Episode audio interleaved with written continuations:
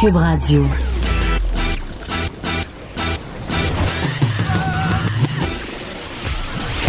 Pour elle, il n'y a jamais de mauvaise question. De 13 à 15. Les effronter. Avec Geneviève Peterson.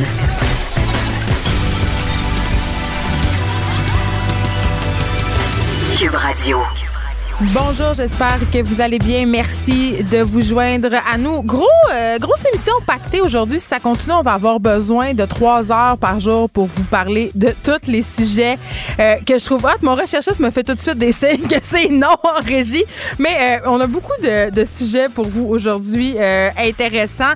On va parler de la crise du logement à Montréal parce que à la suite de la publication du budget 2020 de la ville de Montréal, bien, on va se demander si les mesures annoncées par l'administration Plante aideront à pallier à cette fameuse crise du logement. Et Philippe Hurtaud, euh, qui est chercheur à l'IRIS, a une opinion évidemment sur le sujet. Moi aussi, j'en ai une. Peut-être un petit débat en perspective.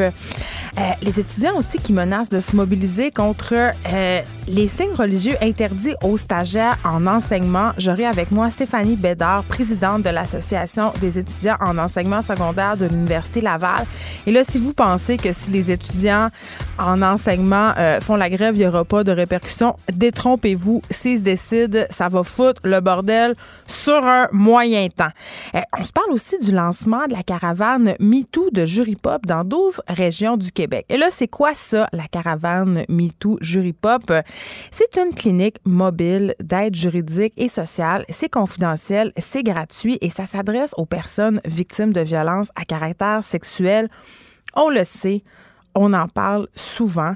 Les mythes, la désinformation euh, en ce qui concerne le traitement juridique des violences sexuelles, mais pas juste les mythes. J'avais une invitée hier qui me parlait des difficultés que rencontrent plusieurs victimes lorsque vient le temps de dénoncer quand elles sont victimes de violences sexuelles. Une chercheuse de l'UQAM qui est venue nous dire que c'était un gros frein parfois au processus de guérison et au processus de dénonciation pour certaines victimes. Donc, vraiment, euh, la désinformation, les mythes, mais aussi une certaine réalité du système judiciaire qui est un appareil euh, assez fastidieux. On connaît euh, le temps souvent euh, très, très long auquel doivent se buter les victimes avant d'être entendues. Le côté aussi qu'on doit répéter le même témoignage sans arrêt. Donc, vraiment, tout ça, ce sont des obstacles à la dénonciation et à la reprise de pouvoir des personnes victimes de violences, de crimes à caractère sexuel. Donc vraiment, c'est une bonne nouvelle que cette caravane MeToo Jury Pop qui va se déplacer partout au Québec, on va leur parler. On va euh, essayer de comprendre comment ils vont s'attaquer euh, aux problèmes de la violence à caractère sexuel en offrant justement ces consultations gratuites-là, euh, des consultations qui sont confidentielles, je le répète. Tout un volet d'aide aux victimes. Ce sont des avocats, ce sont des travailleurs sociaux. Donc, vraiment une initiative intéressante. On se parle aussi d'une histoire pas trop nette d'évasion fiscale, paradis fiscaux, milliardaires. Non, non, c'est pas le prochain James Bond. Et c'est un article paru dans le journal de Montréal qui a été fait par notre collègue Jean-François Cloutier. Il sera là pour nous en parler. Des milliardaires français qui cacheraient leur fortune du fisc au Québec. Peut-être que Gérard Depardieu dans le tas. Non, c'est une blague.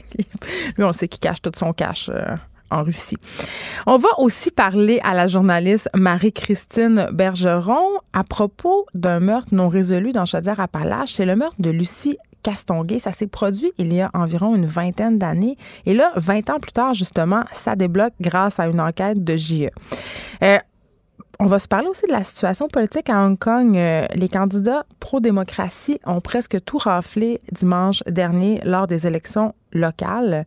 C'est une victoire pour le mouvement de protestation. On sait, le Hong Kong en ce moment euh, était quasiment à feu et à sang. Ça s'était calmé. Il y a eu des émeutes quand même assez importantes. On va se demander est-ce que la situation va s'améliorer? Euh, pour cette ville, justement, qui a été euh, aux prises dans des affrontements. On va en parler avec France-Isabelle Langlois, directrice générale d'Amnesty International au Canada francophone. Et là, un truc qui, moi, m'a vraiment intéressé ce matin, je ne sais pas si vous avez vu passer ça, c'est euh, cet article d'Isabelle Ducas dans la presse euh, qui parle de droit familial. Ça attire l'attention un peu partout. Euh, une femme trompée par son ex-mari n'aura pas à partager son régime de retraite avec lui à l'issue de leur divorce parce que cet homme-là, qui était adultère, a dilapidé son argent pour entretenir des relations extra-conjugales au lieu de contribuer au patrimoine familial. Et ça, c'est excessivement intéressant et ça pourrait vraiment ouvrir la porte euh, sur un sur un débat à propos de la contribution au patrimoine familial justement. Dans quelle mesure on est obligé de contribuer au patrimoine familial? Dans quelle mesure aussi c'est obligé d'être dans euh, égal? Et qu'est-ce qui se passe si un conjoint choke en bon français en cours de route décide qu'il veut plus travailler décide que ça ne tente plus euh, de contribuer au régime au patrimoine familial. Je vais en parler avec une avocate spécialisée en droit de la famille, Maître Sharon Otis aussi. Hey, je veux pas vous écœurer, là, mais on est le 26 novembre. Il reste même pas un mois avant Noël. Et je sais pas si vous êtes comme moi, euh, mais moi, j'attends toujours à la dernière minute avant d'acheter mes cadeaux. Et euh, un cadeau que j'aime bien donner à Noël, euh, ce sont des livres. David Quentin sera là pour nous faire ses meilleures suggestions de livres. Et là, parlant de Noël, les chances pour qu'on ait un Noël vert à Montréal sont minces. Météo Média, c'est déjà mouillé. On aura un hiver froid, riche en précipitations. Et ça va commencer mercredi avec une importante dépression qui s'amène vers le Québec. On va tout de suite aller en parler avec Patrick de Bellefeuille, météorologue à Météo Média. Patrick, bonjour. Bonjour, madame. Écoutez, qu'est-ce qui nous attend là dès demain? Mais c'est quand même un système qui est assez costaud. C'est un système qui arrive du Colorado, euh, qui va quand même générer des vents de 50 à 60 km à l'heure. Donc, par endroit, on va parler de poudrerie. Je vous dirais que ça va commencer sur la Témiscamingue à partir de l'après-midi de mercredi, par moment de neige modérée. Donc, ça, c'est quelque chose. C'est l'endroit, de le Témiscamingue, où il y en aura le plus. On parle de 30 cm, peut-être 25 pour la Par la suite, ça va se déplacer vers les Hautes-Laurentides. La portion nord de la Naudière, la Haute-Mauricie sont dans la ligne de, tir euh, de 20-25 cm de neige. À Québec, on parle plutôt de 10 à 15. Mais pour le sud du Québec, donc la vallée outaouaise, les Basses-Laurentides, Montréal, euh, voire même à la limite là, euh, le secteur de Trois-Rivières qui pourrait avoir un mélange, là, ainsi que l'Estrie, c'est surtout du liquide. Oh non! Donc, on a des températures qui sont assez douces pour ça, oui, c'est ça. Et le système file vraiment vers les maritimes. Donc, l'Est du Québec va être touché par ce système-là, surtout jeudi, mais pas grand-chose parce qu'ils sont pas dans la trajectoire du système. On parle plutôt d'un 5 cm pour eux. Est-ce que vous êtes en train de m'annoncer Monsieur de Bellefeuille, que toute la neige, la belle neige qui nous a mis dans cet esprit de Noël absolument féerique, va fondre, va s'en aller avec la pluie qui va nous tomber dessus demain dans la région montréalaise? Ben déjà à Montréal, officiellement, il y en a plus grand chose. en face de chez nous, il en reste encore. Juste vous dire. J'en ai un peu sur mon gazon aussi, là, mais officiellement, euh, à l'aéroport, euh, qui est euh, l'endroit officiel, on n'aurait plus de neige au sol. Oh, écoutez, je veux qu'on parle de l'année dernière pour comprendre ce qui est arrivé. L'an dernier, on a aussi eu un hiver qui a commencé bien de bonne heure, en novembre, et on a eu un décembre qui a été aléatoire, coup-ci, coup-ça, chaud-froid, ce qui fait qu'une dernière petite poussée de chaleur le 22 décembre a fait qu'on a perdu notre Noël blanc à Montréal puis qu'on a eu un Noël vert. Mm. Maintenant, on n'a pas encore commencé le mois de décembre. Ça veut dire que c'est difficile pour moi de vous dire qu'on va avoir un Noël vert ou un Noël blanc. Mais c'est dans quatre jours, là. Quatre jours. On commence, là. Moi, je suis déjà en décembre dans ma tête. Oui, mais Noël, c'est dans un mois. Même pas un mois. Ce qui fait qu'il faut absolument que j'attende un petit peu pour me, me prononcer là-dessus, surtout que dans notre prévision saisonnière pour l'hiver, les points qui étaient clairs et certains, c'était l'hiver qui commence de bonne heure en novembre, ça c'est arrivé. C'était l'hiver qui devient assez rigoureux pour la deuxième moitié de janvier, tout février. C'était l'hiver qui s'étirait mars-avril, mais le seul bémol restait encore dans nos prévisions à très long terme, mm. restait décembre. Décembre, il n'y avait pas d'indicateur de, très clair. Donc, on sait que pendant notre décembre, c'est probablement là qu'on va recevoir de bonnes quantités de neige jusqu'à la première dizaine de janvier, je vous dirais. Et c'est là aussi où on pourrait avoir plusieurs redoux. Parce qu'après ça, quand on va basculer dans le temps très froid de la fin janvier et de février, ça va être plus difficile d'avoir de grosses bordées. Même si l'an dernier, le 20 janvier à Montréal, il est tombé 21 cm, de, 21 cm de neige avec une température à moins 20, ce qui est particulièrement rare. On n'a pas vu ça depuis 100 ans. Donc, si je comprends bien, Patrick de Bellefeuille, pouvez pas me promettre mon Noël blanc et je vais devoir le mettre sur ma liste au Père Noël? Ben écoutez, oui, je peux même pas vous promettre le Père Noël. Oh non. décidément. ben, merci beaucoup d'avoir fait le point sur euh, ce qui nous attend, ce qui s'en vient, d'avoir, euh, de m'avoir déçu, Patrick de Bellefeuille. Moi, j'étais sûre qu'on allait avoir une belle bordée de neige à Montréal dès mercredi. Et je veux juste euh, rappeler aux gens qu'on a quand même jusqu'au 1er décembre pour poser nos pneus d'hiver. Je sais qu'il y en a qui l'ont pas encore fait. Sérieusement, dépêchez-vous parce que dans d'autres régions du Québec, il va y en avoir de la neige 15 à 25 cm. Merci, Patrick de Bellefeuille, météorologue à Météo Média. Geneviève Peterson, la seule effrontée qui sait se faire aimer. Jusqu'à 15, vous écoutez Les effrontés. Je suis avec Philippe Hurtaud, chercheur à l'Institut de recherche et d'information socio-économique, plus connu sous le nom IRIS. Euh, bonjour, Monsieur Hurtaud. Bonjour. Euh, on se parle de cette publication du budget 2020 euh, par la Ville de Montréal. On se demande si les mesures annoncées par l'administration Plante aideront à, si on veut, favoriser l'accès aux mhm. personnes âgées, aux familles qui sont très affectées par la crise mhm. du logement. Et j'ai tout de suite envie qu'on se plonge en, en vous lisant le tweet de Valérie Plante à propos du budget. Elle y est allée comme suit. Depuis deux ans, nous bâtissons l'avenir de Montréal. Ce budget 2020 nous permet de continuer à transformer notre métropole et nous permet d'offrir aux Montréalais une ville euh, dans laquelle tout le monde a sa place, dans laquelle chacun et chacune peut se reconnaître. Est-ce que vraiment tout le monde a sa place à Montréal? Euh, ben, comment dire ça, c'est un, euh, c'est un vœu, je pense, de la part de la mairesse. C'est, bien, on est, on est content que la mairesse ait des vœux, que tout le monde ait sa place dans la ville, évidemment. Mais, des vœux euh, ou des promesses? un peu les deux en même temps, j'aurais envie de dire. la réalité aujourd'hui, disons très factuelle, c'est que le, le, en termes de logement, là, on, on s'intéresse à ça, c'est pas vrai que tout le monde a sa place à Montréal. Euh, c'est pas vrai que tout le monde est capable de se loger à Montréal. C'est pas vrai que tout le monde trouve des logements, des logements abordables qui conviennent à leurs besoins. Euh, on le vit depuis plusieurs années vraiment depuis 4-5 ans une tendance à la hausse au niveau des coûts de l'habitation, des coûts des loyers.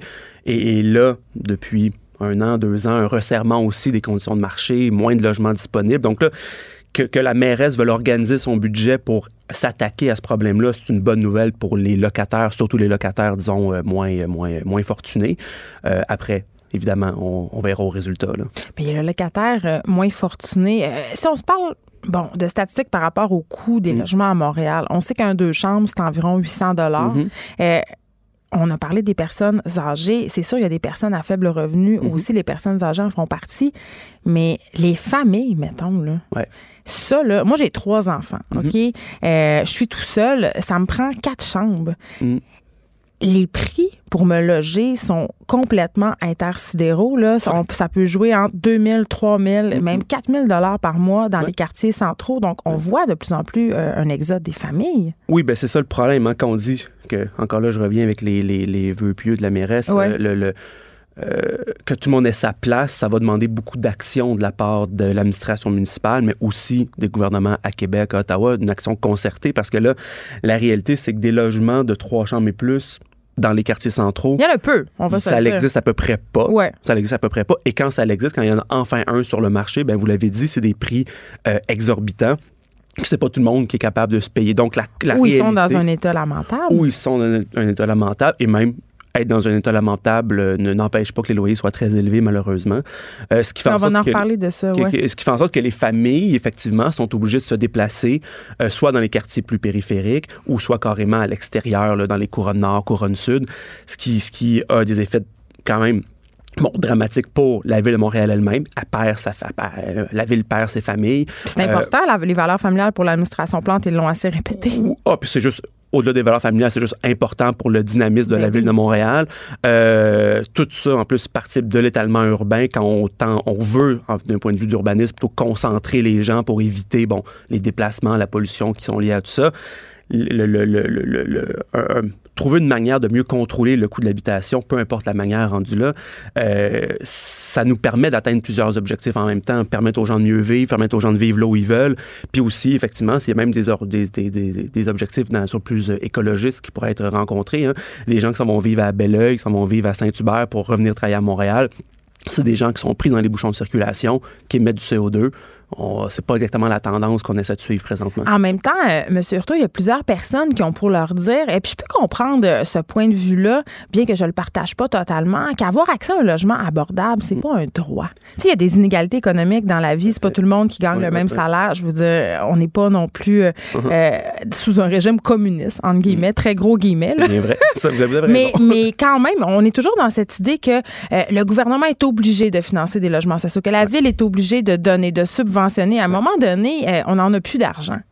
Ou on n'en ben, a pas. Ben, on n'en a pas, on n'en a plus. Ça, c'est un débat sur comment on organise hein, les, finances publiques. les finances publiques. La fiscalité, ça part d'Ottawa et ça descend jusqu'à. Ben, le fédéral a arrêté de les subventionner, les logements sociaux. Ce qui pose un certain problème. Là, bon, le gouvernement fédéral veut recommencer, mais on est encore en attente, disons. C'est un, vœu, ça aussi. Ça aussi, on est plutôt. ben, là, une promesse, disons. C'est plus clair. Euh, mais le, le la, la, la, la réalité, c'est que l'habitation vous avez au début, c'est pas un droit d'avoir un logement abordable. Je dirais absolument l'inverse.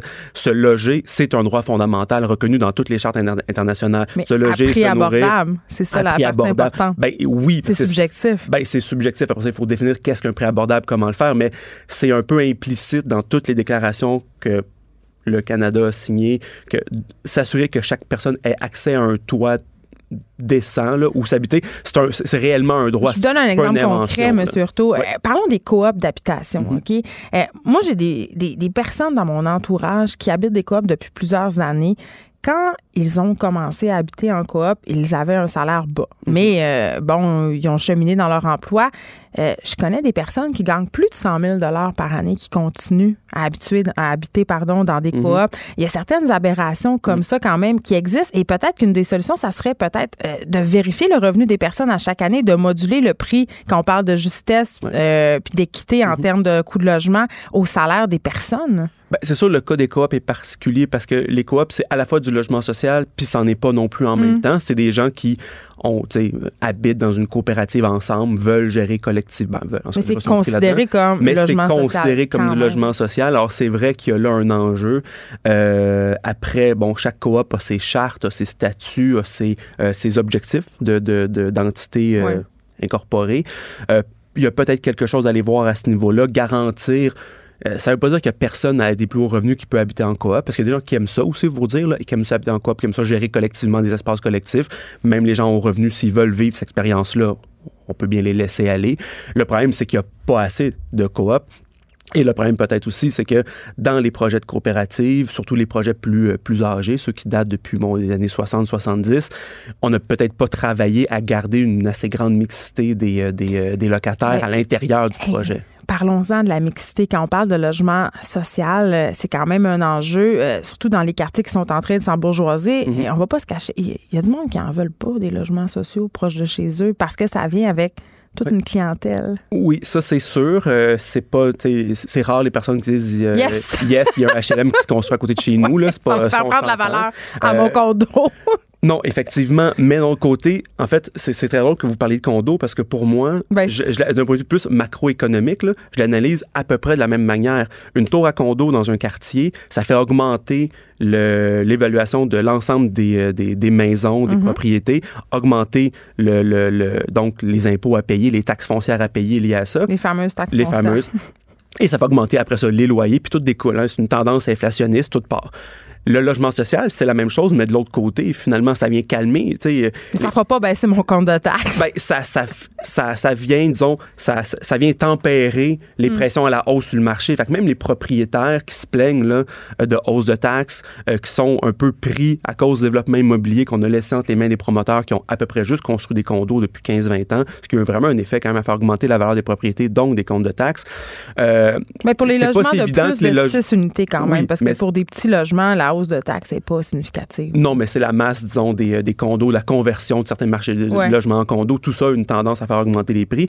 Ben, construire du logement social ou s'assurer, par exemple, que dans les nouvelles constructions de condominiums, euh, il y ait des prorata de logement social, logement abordable, ça vient calmer cette tendance-là. Alors, ça va pas, ça, ça, ça, ça la fera pas inverser. Fait que même le, le propriétaire, disons, très euh, intéressé à ses petites affaires à lui, à son, argent, à son argent, est pas est pas si perdant que ça, avoir une diversité d'offres l'offre de logement dans son quartier, parce que présentement, le caractère très unilatéral du développement, hmm. axé sur le condo, axé sur des propriétés quand même euh, qui sont chères, qui s'adressent à une clientèle très précise, les jeunes professionnels de 25-35 ans, les gens qui ont des diplômes universitaires, qui ont des bons revenus, ben ça, ça ça a comme conséquence que les, même les propriétaires et les locataires qui, qui sont dans les, ces quartiers-là voient leur coût d'habitation augmenter. Donc, ben il, y a un équilibre qui sera à chercher. Ben, ce que vous dites, dans le fond, c'est qu'il y a un problème d'accès, un problème euh, d'abordabilité mhm. aussi. Euh, mais comment on les règle, ces problèmes-là? Parce que les propriétaires, quand même, sont aux prises. Là, on a parlé de la hausse des taxes foncières, c'est un, une chose. Mais quand même, il y a une augmentation des coûts de rénovation. Ça fait juste plus arrêter mhm. d'exploser. Euh, je parle des propriétaires, évidemment, qui entretiennent leurs mhm. immeubles, pas des propriétaires délinquants qui font rien. on dénonce aussi beaucoup l'augmentation des, des les augmentations de loyers qui dépasse euh, la grille de la régie du logement. Encore là, on peut y aller, se contester, puis on va gagner si le propriétaire euh, rien dans son mhm. jeu pour le prouver.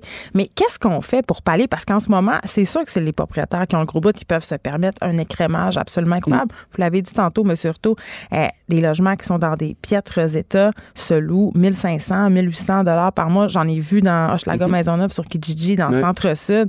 tu rentres là-dedans, c'est des taudis, là, ils louent ça, là, des prix de fou. Bien, qu'est-ce qu'on fait? Il n'y a pas n'y a pas de solution simple à ça. S'il y avait une solution simple, ce serait trop mais facile. Mais le budget qui vient d'être présenté, ben, est-ce que ça va nous aider ou ça, va nous, pas nous ça va dans la bonne direction. Le budget rehausse les, les, sommes allouées, disons, euh, aux stratégies d'habitation, rehausse les, sommes allouées euh, pour tout ce qui touche au logement social, logement abordable. Donc, c'est une bonne nouvelle, mais l'ajout, c'est 60 euh, quelques millions d'ajouts on, fait deux, trois calculs, puis on ben, se rend compte comme un plaster sur une hémorragie. C'est sûr qu'on ne construit pas beaucoup d'unités de logement. On, on, subventionne pas beaucoup de loyers avec 63, 60 millions de dollars. C'est mieux que rien, évidemment. Euh, il y a l'autre aspect là, des engagements euh, euh, de l'administration municipale en construire 12 000 logements sociaux d'ici 2022, si ma mémoire est bonne. Euh, J'espère que les délais vont être moins longs que d'un condo. Ben, ben c'est ça. présentement, il y a quoi, 64 000 unités de logements social euh, à Montréal. En rajouter 12 000, c'est quand même une augmentation importante. Ça, ça peut avoir un effet plus structurant sur les, les, les conditions de marché. Faire en sorte aussi que des gens à bas revenus peuvent aller dans le logement social, ce qui libère aussi des unités locatives pour d'autres personnes. Donc, ça a un effet qui peut avoir intéressant. Les fameux projets 20-20-20 de la mairesse, euh, s'assurer que, parce que ça, ça fait 20 ans qu'on dit ça, 20 ans qu'après tout le monde qui suit les, les, politiques d'habitation dit ça, à quantité d'unités de condos, de tours à condos qui se construisent, avoir instauré un quota il y a 20 ans, un quota de logement social, un quota de logement abordable, on aurait calmé euh, la situation, on serait pas dans une situation de crise du logement maintenant. Les promoteurs auraient réalisé leur profit quand même. Là. Il y a pas, Mais ils craignent quand même, ces obligations-là, les promoteurs, parce que je discutais avec un près de chez moi, off the record, bon, je vais pas le nommer, mais euh, dans euh, le gros projet qu'il est en train de bâtir, il y a des unités de logements mm-hmm. sociaux. Et la réalité, je reviens à ce que je disais tantôt, les logements normaux, entre guillemets, qui sont à vendre à côté, bien, il y a de la misère à trouver preneur. Oui, ben, les gens ont des préjugés. Oui, c'est quand même ça. Ben, le seul, je comprends que les gens ont des préjugés. Après, comment je dirais ça, euh, c'est peut-être facile à dire. C'est facile à dire comme ça, mais je dirais que ne pas aller de l'avant en mettant en place des politiques pour construire des logements qui correspondent aux besoins de la population et non pas aux besoins uniquement des, des, des promoteurs ou d'un segment de la population. Oui, c'est-à-dire les 25-35 qui ont de ben, l'argent, un enfant puis une BM. On, on, on, peut difficilement construire une politique d'habitation en pensant juste à eux, à leur petit bonheur et à leur bien-être. Euh, une politique d'habitation, c'est précisément faite pour penser à ceux qui n'ont pas d'argent puis qui ont des problèmes d'envie. Parce que, par exemple, moi, j'ai pas de problème d'argent, j'ai pas de problème d'envie, j'ai pas besoin d'une politique d'habitation pour moi personnellement. Mais peut-être que si tu avais besoin d'un appartement en ce moment à Montréal, malgré ta situation exemplaire sur papier, tu aurais quand même des difficultés, Philippe. J'aurais des surprises.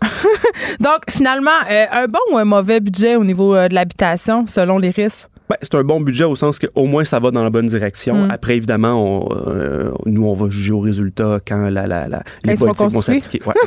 Philippe Hurtaud, merci, chercheur à l'Institut de recherche et d'information socio-économique. Merci beaucoup d'avoir été là. Écrivaine. Blogueuse. Scénariste et animatrice.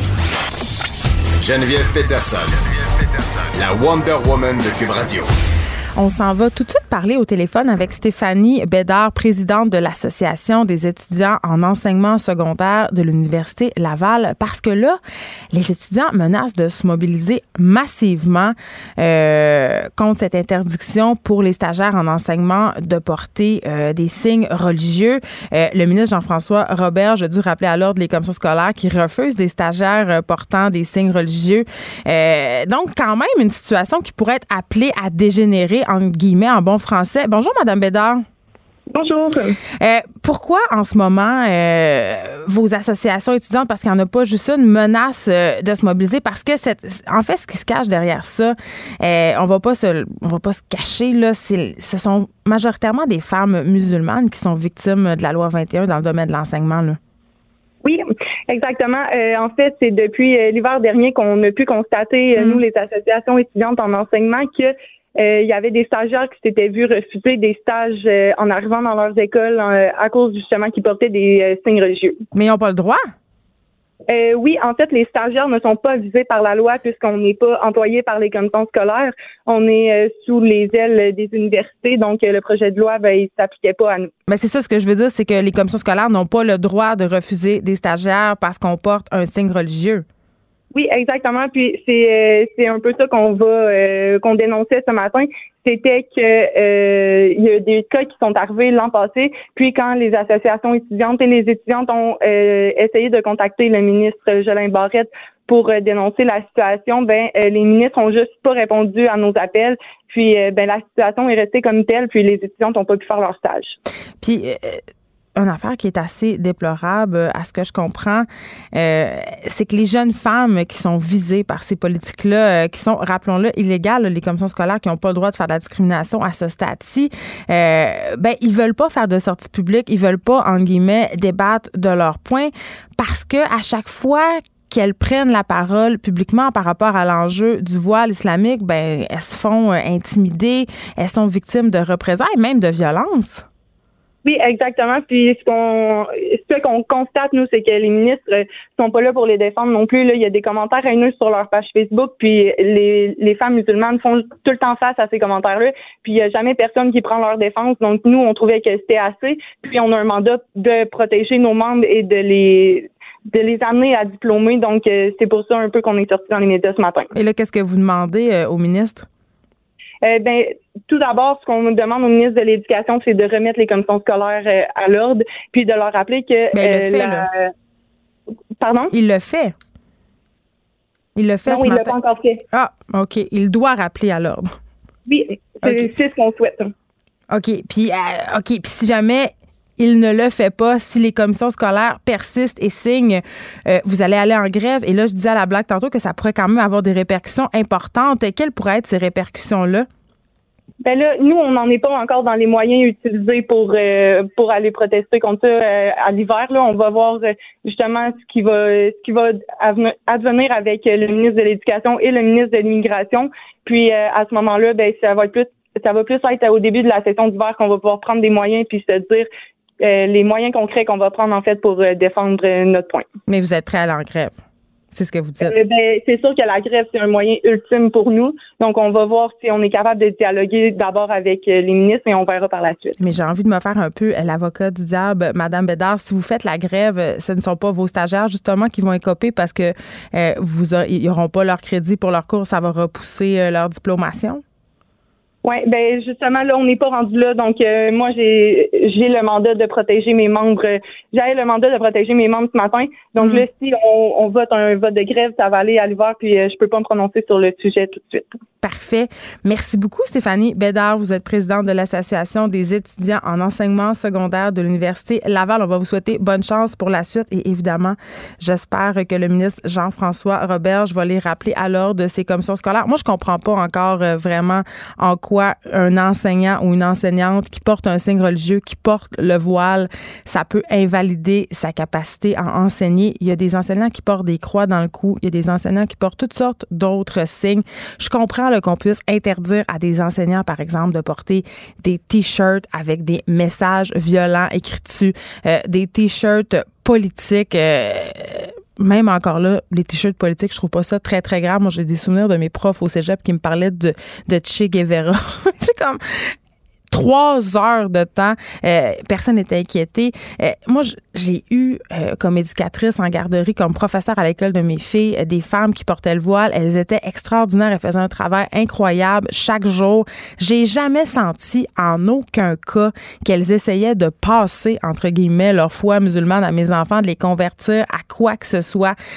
vraiment, aucun prosélytisme. Alors que moi, ayant été scolarisée dans une école primaire euh, avec des Antoniennes de Marie, ben elle me parlait, même si c'était des professeurs laïcs, euh, de Jésus à tour de bras. Euh, on me parlait des bonnes vieilles valeurs judéo-chrétiennes. On m'a même dit en cinquième année que si je coulais mon examen de maths, j'allais aller en enfer. Donc vraiment, c'est pas parce qu'on porte un voile qu'on est nécessairement plus enclin à parler de sa religion que les autres. Et même au contraire, je trouve que ça peut donner lieu. Je sais que c'est pas tout le monde qui est d'accord avec ça, puis que ça heurte beaucoup le voile parce que c'est bang dans ta face, mais quand même, je trouve que dans certains cas, ça peut donner vraiment une bonne occasion aux enfants de poser des questions, de se frotter à une culture qui est différente de la leur, alors qu'on empêche les étudiants, les étudiantes euh, de porter des signes religieux et euh, ce sont majoritairement euh, les femmes musulmanes qui sont visées hein, par la loi 21 dans le domaine de l'enseignement. Je trouve ça, je persiste, là, je trouve ça déplorable. Je comprends pas, je comprends pas pourquoi on est allé de l'avant avec ça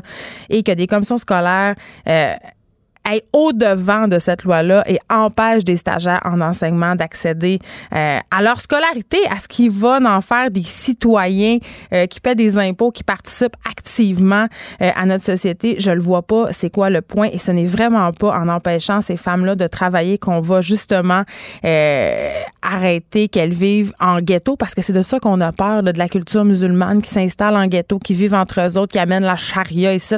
C'est de ça qu'on a peur. et vraiment en les rejetant, c'est quoi le, le message pardon qu'on leur envoie? Les effronter. Avec Geneviève Peterson. Les vrais enjeux, les vraies questions. Vous écoutez Les effronter. Plusieurs régions du Québec accueilleront au cours des prochains mois des cliniques juridiques et sociales confidentielles gratuites pour les personnes victimes de violences à caractère sexuel. Ça va s'appeler la caravane MeToo. Et pour en parler euh, de cette initiative qui a été faite en collaboration euh, entre Jury Pop et euh, le DCPC, DPCP, pardon, nous avons Maître Nathalie Legault, procureure en chef adjointe du DPCP et Maître Sophie Gagnon, directrice générale de Jury Pop. Bonjour, mesdames. Bonjour. Écoutez, premièrement, je ne peux pas m'empêcher de saluer euh, une telle initiative parce que, euh, Sophie, on en avait parlé ensemble du manque criant de ressources euh, concernant les victimes de violences et d'agressions à caractère sexuel en région. Absolument. Puis nous, Jury Pop, ça fait vraiment depuis euh, le début du mouvement, moi aussi, qu'on s'est impliqué en collaboration avec, entre autres, euh, les CAVAC de Montréal et des régions, le DPCP, pour fournir de l'information juridique aux personnes qui en avaient besoin, qui, dans la foulée de la vague de dénonciation, voulaient elles aussi briser le silence. Puis ce qu'on constate, c'est que depuis deux ans, le téléphone ne dérougit pas. Il y a des besoins, puis qu'évidemment, les besoins sont pas limités à Montréal. Et euh, pourquoi le DPCP appuie une initiative comme celle-là, Maître Nathalie Legault? J'ai envie de vous répondre dans un premier temps, pourquoi pas? Mais pourquoi Mais ben, on le souhaitait, hein? du moins. Pourquoi pas? Parce que dans le fond, on est là pour informer la population, on est là pour être près des gens, pour créer des liens avec eux, pour les informer sur comment ça se passe dans le fond, dans le système judiciaire. Parce que Mais on le comprend mal le rôle du DPCP quand même. On ne sait pas trop comme citoyen euh, qu'est-ce que vous faites? Mais nous, en fait, on représente la société, n'est-ce pas? On, est là pour s'assurer que euh, ces, ces dénonciations-là, une fois qu'on reçoit ces dossiers-là, une fois qu'ils sont autorisés, qu'on les amène euh, devant la cour, qu'on fasse, euh, qu'on mette en preuve les éléments de preuve requis pour pouvoir éventuellement obtenir une condamnation et faire en sorte que ces gens-là qui ont été arrêtés, qui ont été accusés, qui sont maintenant condamnés, mais en fait, soient sensibilisés de un et ensuite surtout qu'il y ait un arrêt d'agir et qu'il y ait euh, qu'on évite la récidive, n'est-ce pas? Mais vous n'êtes pas sans savoir, euh, Maître Legault, que quand ce qui a trait aux crimes à caractère sexuel, aux violences aussi sexuelles, il y a plusieurs victimes qui ont un peu perdu foi, justement, euh, dans le système de justice. Au- euh, des, des victimes aussi qui trouvent que le proc- la procédure pour aller porter plainte, pour mener une cause en face du système de justice est excessivement alambiquée et, des initiatives comme celle de Jury Pop vient un peu leur faciliter, en guillemets, euh, la tâche, une tâche qui est excessivement difficile, qui est celle de dénoncer. Mais il y a plusieurs choses dans votre question. Euh, Justement, on entend plein de choses dans les médias, on entend plein de choses dans les maisons, dans les mythes. foyers, on se pose des questions. Je les comprends, les gens. Maintenant, on est là pour ça. On veut s'impliquer pour ça, pour justement que ces questions-là auxquelles on entend toutes sortes de réponses, ben, qu'on puisse donner les bonnes réponses à ces personnes-là qui viennent nous voir. Vous trouvez qu'il y a de la désinformation parfois? Mais c'est certain, c'est certain. Par Euh, exemple? ben, par exemple, on entend parfois, Ah, vous savez, euh, c'est ma parole, contre, ma parole contre la sienne. Vous savez, la parole de quelqu'un, là, c'est pas rien. C'est pas rien de venir témoigner à la cour, de venir expliquer ce qui s'est passé. Et on est là, nous, dans le fond, pour les accompagner, pour faire cette preuve-là. Et on est aussi là quand c'est le temps justement d'entendre la version de la personne qui est accusée, de tester cette version-là, de le contre-interroger et de finalement là, euh, faire jaillir cette vérité-là que ces personnes-là attendent du système de justice. OK. Euh, dans cette caravane MeToo, c'est comme ça que vous l'appelez. Caravane, moi aussi, exactement. oui. Euh, Appelons-la en français. Euh, ça va être quoi les services qui vont être offerts euh, aux victimes? Alors, on accueille les personnes victimes et puis la première chose qu'on fait, c'est qu'on identifie les besoins un petit peu comme si on était à l'hôpital, vous savez, le fameux triage. Puis notre objectif, c'est de déterminer le ou la professionnelle qui va être le mieux à même de répondre aux besoins de la personne. Puis ensuite, on, amène la personne dans un lieu confidentiel où elle va pouvoir rencontrer différents professionnels du droit. Donc, on a Maître Legault, des collègues à elle, donc d'autres procureurs de la couronne, mais aussi des avocats en matière civile, en droit de la famille, en droit de l'immigration, qui vont être accompagnés par des intervenants psychosociaux judiciaires pour qu'on puisse vraiment apporter une réponse globale, multidisciplinaire aux besoins de la personne. Donc, il y aura de l'accompagnement, Maître Gagnon, aux victimes? Exactement, oui, c'est vraiment le terme qu'on utilise, c'est de l'accompagnement, de l'information euh, pour qu'on soit capable de... Vous savez, des fois, on vient nous, nous à des avocats, on vient nous poser des questions euh, dont les réponses sont pas juridiques. Puis c'est sûr que les avocats, on a beau être formés pour faire euh, de l'écoute active, c'est pas ça notre métier premier. Donc, la collaboration avec les intervenants des CAVAC, c'est excessivement précieux parce que ça permet de faire des interventions qui sont respectueuses des besoins de la personne. Donc, c'est toute une délégation qui va se déplacer, c'est ce que je comprends? Alors, euh, vous savez, une des, un des autres objectifs du projet, c'est vraiment de rendre un service qui soit adapté euh, aux besoins locaux. Les réalités sont pas les mêmes à Saguenay qu'elles le sont à Sherbrooke. Ou dans le Euh, nord du Québec? Voilà, exactement. On va aussi se rendre sur la côte nord, à cette île. Et puis, on va toujours avoir la même représentante de Jury Pop, ma collègue Maître Qui va se déplacer. Mais les intervenants, que ce soit l'équipe de la Couronne ou l'équipe des, des CAVAC, euh, ça va être plus souvent qu'autrement des professionnels de la région qui vont par ailleurs être en mesure, si c'est requis, d'effectuer un suivi dans le futur. Alors, c'est vraiment... euh, donc, c'est comme une métaphore, la caravane, parce que dans les faits, c'est un programme, c'est un projet qui est euh, différentes localités là, qui se coordonnent pour travailler ensemble. Vous avez parlé d'utiliser des ressources locales. Ça me fait penser, souvent, j'ai eu des gens ici en entrevue, que ce soit des victimes d'agressions sexuelles ou des personnes qui travaillent au niveau judiciaire euh, dans différentes régions du Québec. Et là, euh, je m'adresse à vous deux. Une des questions qui revenait souvent, c'était la confidentialité. Et euh, on sait que parfois s'adresser aux ressources locales, surtout quand on habite dans un petit village. Vous faisiez allusion à la Côte-Nord, euh, à cette île, euh, ces endroits-là.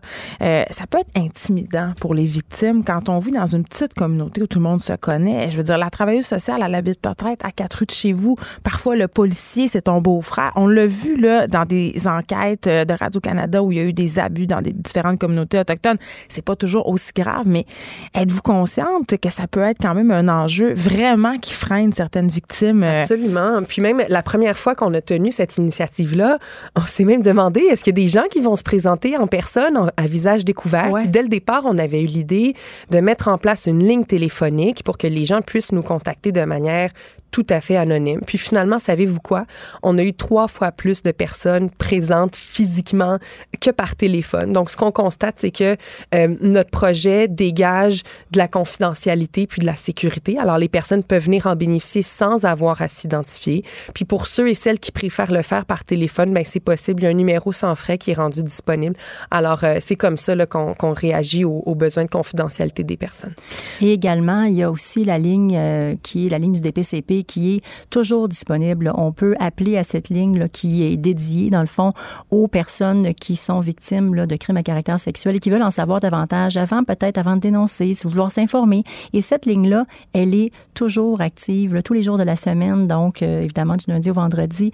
Et les gens peuvent appeler. On a beaucoup d'appels de gens qui se, questionnent, qui, qui veulent justement déboulonner. Je reprends le thème que, que Sophie utilise souvent, euh, déboulonner ces mythes-là, euh, poser des questions, se rassurer, rendre ce que, comme je dis souvent, rendre l'inconnu connu pour faire en sorte que une fois que la décision va être prise, une fois qu'on va se dire je suis prête, mais je sais où je m'en vais parce qu'on m'a informé. Oui, parce que la question de la sécurité là-dedans qui se pose aussi bien souvent. Qu'est-ce que vous voulez dire au niveau de la sécurité? Ben, je veux dire, un coup qu'on a porté plainte, euh, puis là, on a fait appel à cette caravane euh, jury pop, est-ce qu'on pourra nous orienter? Parce que tantôt, vous avez parlé d'un réseau euh, des travailleuses sociales et tout ça. S'il y a des personnes qui sont victimes de violences sexuelles, mais aussi de violences conjugales, on sait que ça peut être un frein aussi à la dénonciation. Est-ce qu'il y aura aussi des ressources pour un peu les rediriger, ces personnes-là, après le, geste d'avoir. Oui, mais il y a des policiers. Il y a des policiers qui. Ça, on n'en a pas parlé encore pour l'instant, mais effectivement, il y a des policiers aussi qui sont associés à cette, cette initiative-là. Donc, c'est rassurant de savoir qu'on est entouré. Vraiment, on est entouré, on les entoure de tout ce dont elles ont besoin, ces personnes-là, quand elles viennent nous voir. Vous parlez d'elles, mais est-ce qu'il peut avoir... Les personnes, les personnes, évidemment, parce que c'est évident qu'on s'adresse autant aux hommes qu'aux femmes qui sont victimes là, de violences sexuelles. Donc, je fais toujours bien attention de parler des personnes qui vont venir nous voir. Dans les faits, on a à peu près, là, je vous dirais, 30% des gens qui viennent nous voir, ce sont des hommes. Ah oui, tant que ça? Oui, oui, oui, absolument. J'aurais pas pensé ça. OK. Euh, et là, euh, ça commence quand? Ça va être dans quelle région? Et vous avez parlé tantôt euh, de lignes téléphoniques. Ça, ça continue, les lignes téléphoniques à avoir lieu. mais pendant les cliniques, quand même, vous en ouvrez plus? Comment ça se passe?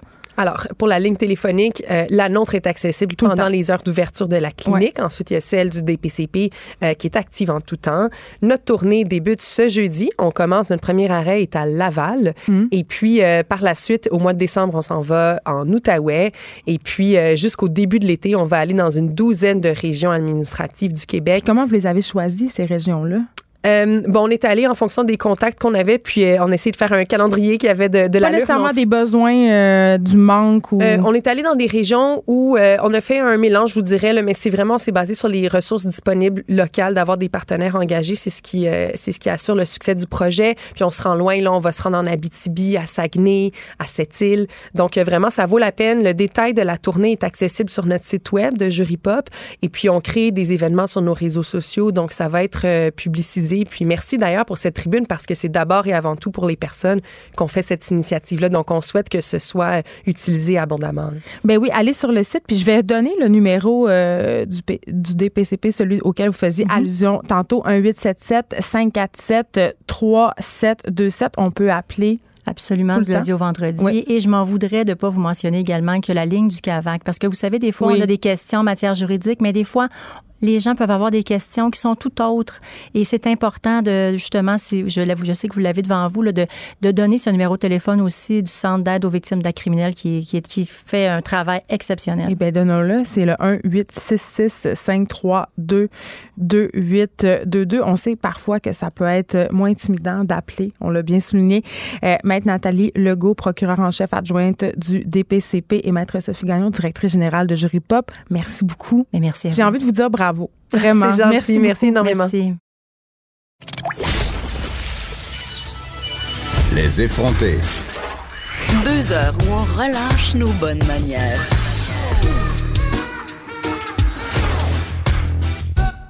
Radio. Est-ce que le Québec est rendu le paradis fiscal de certains milliardaires français? On va se poser la question avec Jean-François Cloutier, journaliste au Journal de Montréal. Bonjour Jean-François. Bonjour, bonjour. Euh, donc, vous signez ce matin une enquête sur ces fameux milliardaires français qui cacheraient leur fortune au Québec c'est quand même assez surprenant de se dire que peut-être le Québec est un paradis fiscal. Effectivement, ça peut paraître très, très euh, surprenant à première vue, là, surtout quand on regarde le taux d'imposition du Québécois. Mais il me semble qu'on n'est pas le paradis fiscal rêvé. C'est ça. C'est ça. Mais il faut quand même être conscient qu'il y a quand même beaucoup de choses qui, ont, qui, sont en train de changer dans le domaine des paradis fiscaux. Il y a eu beaucoup d'accords, euh, d'échanges d'informations avec des endroits qui étaient autrefois là, très difficiles à percer, assez opaques. Euh, comme les Bermudes notamment et d'autres petites îles. Donc, il y a eu des, des accords d'échange d'informations qui ont été euh, conclus avec le Canada et avec également la France et d'autres pays euh, en Europe. Et ça fait en sorte qu'il y a de l'argent qui était là auparavant, qui tranquillement est en train de se déplacer euh, à d'autres endroits ou peut-être où on ne l'attendrait pas normalement. Et il semble que le Québec fasse partie de ces destinations-là. En tout cas, pour certaines grandes fortunes françaises, il y aurait des milliards de dollars qui auraient été envoyé vers le Québec euh, depuis quelques années, justement à la suite euh, d'efforts pour percer le secret bancaire dans certains paradis fiscaux. C'est ça, parce qu'avant, on n'y avait pas accès à ces transferts-là. On ne savait pas quel chemin empruntait l'argent. C'est ça. Et avant, je veux dire, quelqu'un qui avait euh, un trust là, ou une Donnez-nous un exemple. Ben, quelqu'un qui avait une, une, fiducie aux Bermudes il, y a, dans, il y a 30 ou 40 ans, ou même il y a 20 ans, il y avait personne qui pouvait savoir vraiment. Les lois étaient faites là-bas de telle sorte que c'était extrêmement difficile d'avoir de l'information. Donc, souvent, ces gens-là avaient de l'argent-là, ne le déclaraient pas ou le déclarait sous une forme un peu euh, déguisée.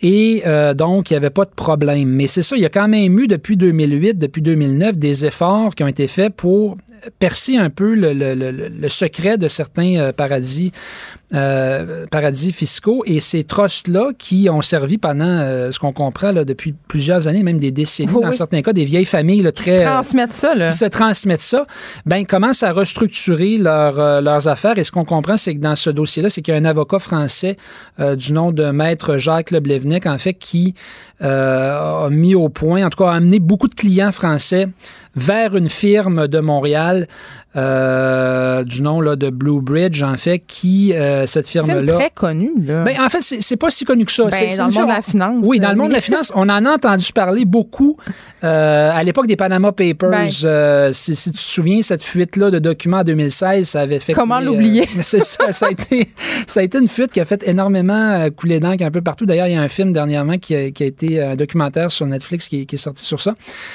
Et, et, donc, à ce moment-là, effectivement, Blue Bridge était apparu dans l'actualité parce que euh, on se rendait compte qu'il y avait énormément euh, de, références à cette compagnie-là dans les Panama Papers. Et on se demandait, mon Dieu, c'est bizarre, c'est une compagnie au Québec, euh, des intermédiaires canadiens, montréalais. Comment ça se fait que ces gens-là sont dans les Panama Papers? Donc, c'est un peu comme ça que Blue Bridge était, était devenu connu. Euh, mais à ce moment-là, eux avaient dit qu'il n'y avait pas de problème, qu'ils étaient tout simplement en train de régulariser la situation ben de certains clients. Mais sont toujours, dans ces cas-là, c'est toujours, on, surfe sur la limite. Tout le temps ça. C'est ça, exactement, exactement. On est toujours, toujours sur la, la, C'est légal, mais. C'est légal.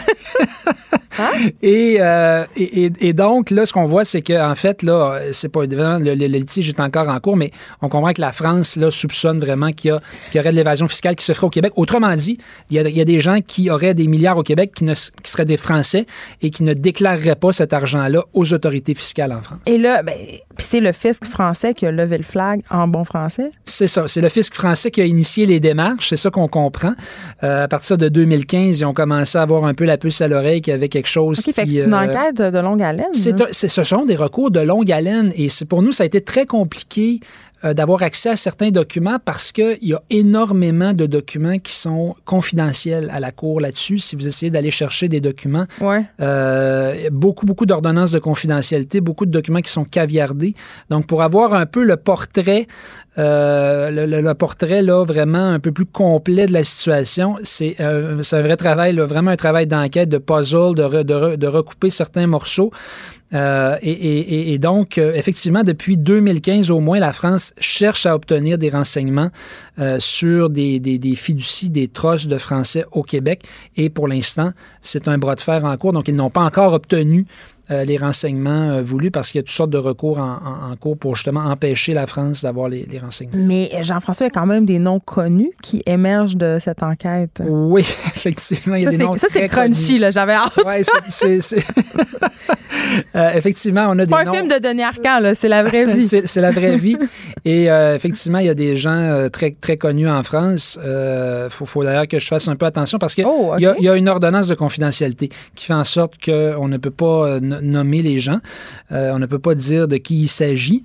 Euh, et donc, on s'est conformé à ça dans notre article, mais nous, on a pu avoir accès à certains documents où on voit là, de façon assez claire là, de qui il s'agit. Effectivement, on parle des, plus grandes fortunes de France. On parle de gens qui ne sont pas dans les, dans les dizaines de millions, on parle de gens qui sont dans les milliards euh, de dollars, donc qui auraient euh, placé leur argent euh, au Québec. Et ils ont investi, ces gens-là, au Québec dans différents projets. On parle de centres commerciaux, on parle même de chalets dans le coin de Mont-Tremblant. Oui, oui, et c'est assez cocasse parce que quand on regarde les, chalets notamment qui auraient été acquis par des clients de Blue Bridge au Québec, ben on voit que c'est vraiment le chalet un peu typique. c'est la cabane au Canada. C'est vraiment la cabane au Canada. c'est vraiment l'espèce de, de de fantasme entre guillemets là, du, du français euh, et, et c'est probablement comme ça que ça a été euh, que ça a été vendu. Mais effectivement euh, donc c'est un peu un chalet de, de, de, type boiron là un chalet en bois en tout cas qui aurait été acheté par mais c'est des timber blocks c'est des timber blocks c'est ça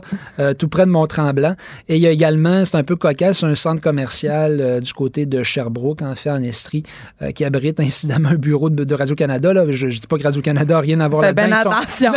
Fais bien attention non, mais ils sont tout simplement locataires et probablement qu'ils ignorent euh, tout de ça. Mais c'est quand même assez drôle de voir que, euh, effectivement, l'argent de ces gens-là s'est déployé dans toutes sortes de produits au Québec, là, euh, assez, assez cocasse. ce qui est quand même assez fascinant, quand je disais votre article, c'est que la Banque Royale, quand même, a eu des doutes sérieux en 2014, a fermé des comptes, soupçonnait Blue Bridge de s'adonner à des activités légèrement je ne vais pas dire frauduleuse parce que ça serait de la diffamation, mais euh, semi-legit, disons ça de même. Ben, c'est ça. Ça, d'ailleurs, c'est un, un, indice assez, là, un drapeau rouge, là, si on peut dire, euh, qui, qui, ne prouve rien, soit dit en passant, quand même, parce qu'il n'y a pas eu de, de condamnation dans ça. mais on a quand, même le fait. Quand une banque décide de fermer tous vos comptes et dit on ne veut plus faire affaire avec vous, ben, c'est Des comptes excessivement lucratifs. Excessivement lucratifs, on le comprend. On comprend que c'est parce qu'il y a quelqu'un à la conformité qui a regardé ça puis qui a dit hum, il y a quelque chose peut-être qui n'est pas tout à fait euh, conforme avec ce qu'on est habitué de voir là-dedans. Et euh, effectivement, il y a eu, il y a eu euh, Blue Bridge n'est plus en relation avec la Banque Royale. La Banque Royale a vraiment fermé tous les comptes de Blue Bridge à partir de 2014. Il y a eu des recours qui ont été entrepris par Blue Bridge parce que, hmm. selon ce qu'ils alléguaient, la banque aurait diffamé, aurait envoyé des informations diffamatoires à l'endroit de, Blue Bridge, au fisc et, auprès de certains clients de la firme. mais ça s'est réglé hors cours, donc on n'a pas accès à vraiment euh, qui avait raison dans tout ça. Euh, mais on, a quand même on a quand même l'information comme quoi effectivement la Banque Royale a fermé les comptes et le fait qu'une grande banque comme ça décide de fermer tous les comptes, ben c'est jamais nécessairement un bon signe. Et là, Blue Bridge continue à se défendre. C'est ça. Blue Bridge en ce moment sont ils sont à la Cour fédérale euh, dans un, un, bras de fer qui dure depuis plusieurs années, justement là avec les autorités canadiennes, fiscales canadiennes et françaises pour éviter d'avoir à transférer de l'information, à donner de l'information euh, au, fisc français en invoquant évidemment certaines lois qu'on a ici sur la confidentialité des renseignements, tout ça. Donc, ils sont vraiment là, dans un bras de fer pour éviter d'avoir à fournir de l'information euh, au fisc français parce qu'on comprend que ce qui les attend après ça, ben eux, en tout cas, ce qu'ils craignent, c'est d'avoir après ça des cotisations assez salées, ben des pénalités très salées. Par rapport au taux d'imposition. Par rapport au taux d'imposition, parce qu'on comprend qu'ils n'ont probablement pas déclaré ben euh, tous les, les actifs là, qui, étaient, qui étaient ici. Euh, en invoquant, selon eux, le droit, mais la France vraiment a une position très différente là-dessus. On, rappelle à nos auditeurs qu'on n'est pas dans un spin-off de la ferme. on parlait à Jean-François Cloutier euh, par rapport à ces milliardaires français qui cacheraient leur fortune euh, au Québec. Euh, on peut lire cette enquête-là dans le journal de Montréal. Merci beaucoup, Jean-François, d'avoir été avec nous. Ça m'a fait plaisir. De 13 à 15. Les effrontés. Cube Radio. Une enquête pour meurtre vieille de 20 ans aurait débloqué grâce à un récent reportage de l'émission JA. J'en parle tout de suite avec Marie-Christine Bergeron, journaliste et animatrice de l'émission JA. Bonjour Marie-Christine. Bonjour Geneviève. Écoute, c'est quand même assez exceptionnel euh, la diffusion de l'émission JA sur le meurtre non résolu de Lucie Castonguay qui est survenue il y a 20 ans. Ça fait quand Mhm. même pas deux minutes. là. C'était à Saint-Fabien-de-Panay.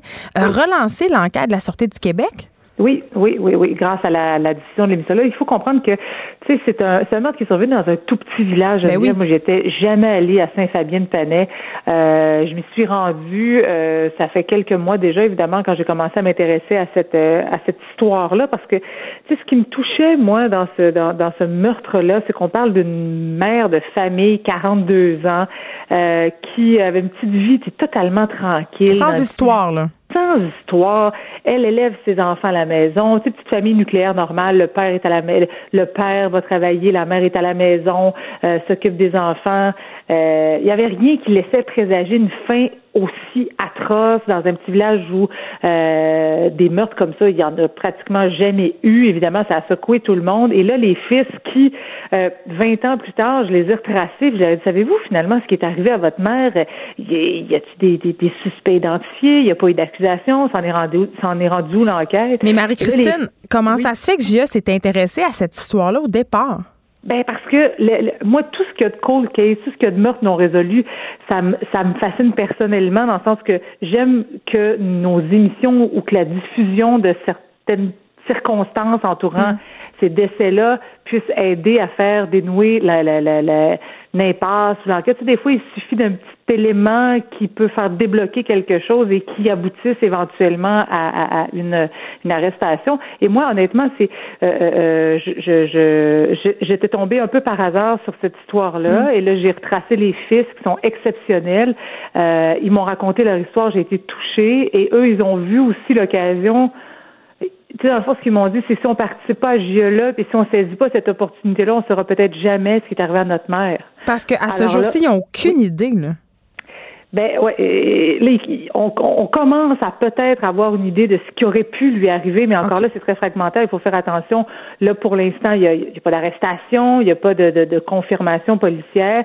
Par contre, ce qu'on sait, c'est que euh, il y a des informations qui ont été euh, acheminées à la Sûreté du Québec à la suite de la diffusion GIA. Puis même moi, personnellement, comme animatrice, il y a des gens qui m'ont contacté pour me dire ah, je sais quelque chose. Je dis oui, ok, d'accord, mais moi je ne dis pas policière. Alors vous allez transmettre vos informations à la Sûreté du Québec.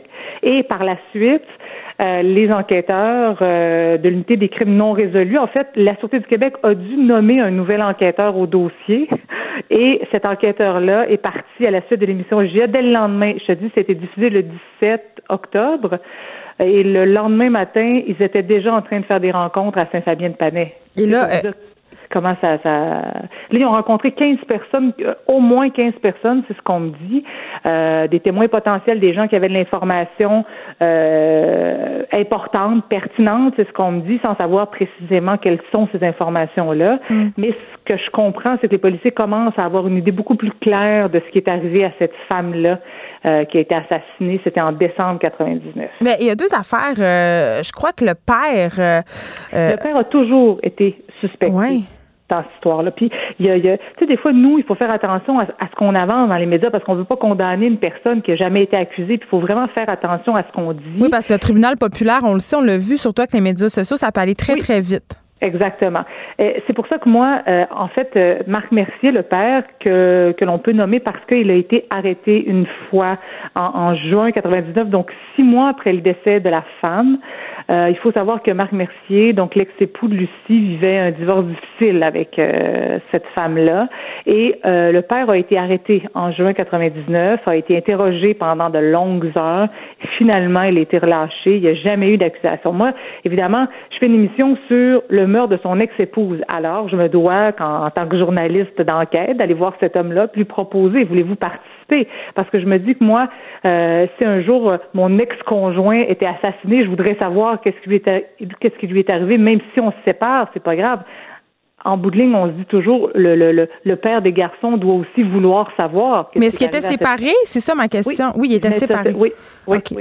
Oui, oui. Ils venaient de se séparer, ça faisait pas très très longtemps. Alors moi, je me suis euh, présentée à Marc Mercier en disant je fais une émission sur le meurtre de votre de votre ex-conjointe. Est-ce que vous voulez participer? Et ben, ça a été un nom catégorique. Je, je, je dérangeais cet homme-là visiblement. Il ne, voulait pas participer.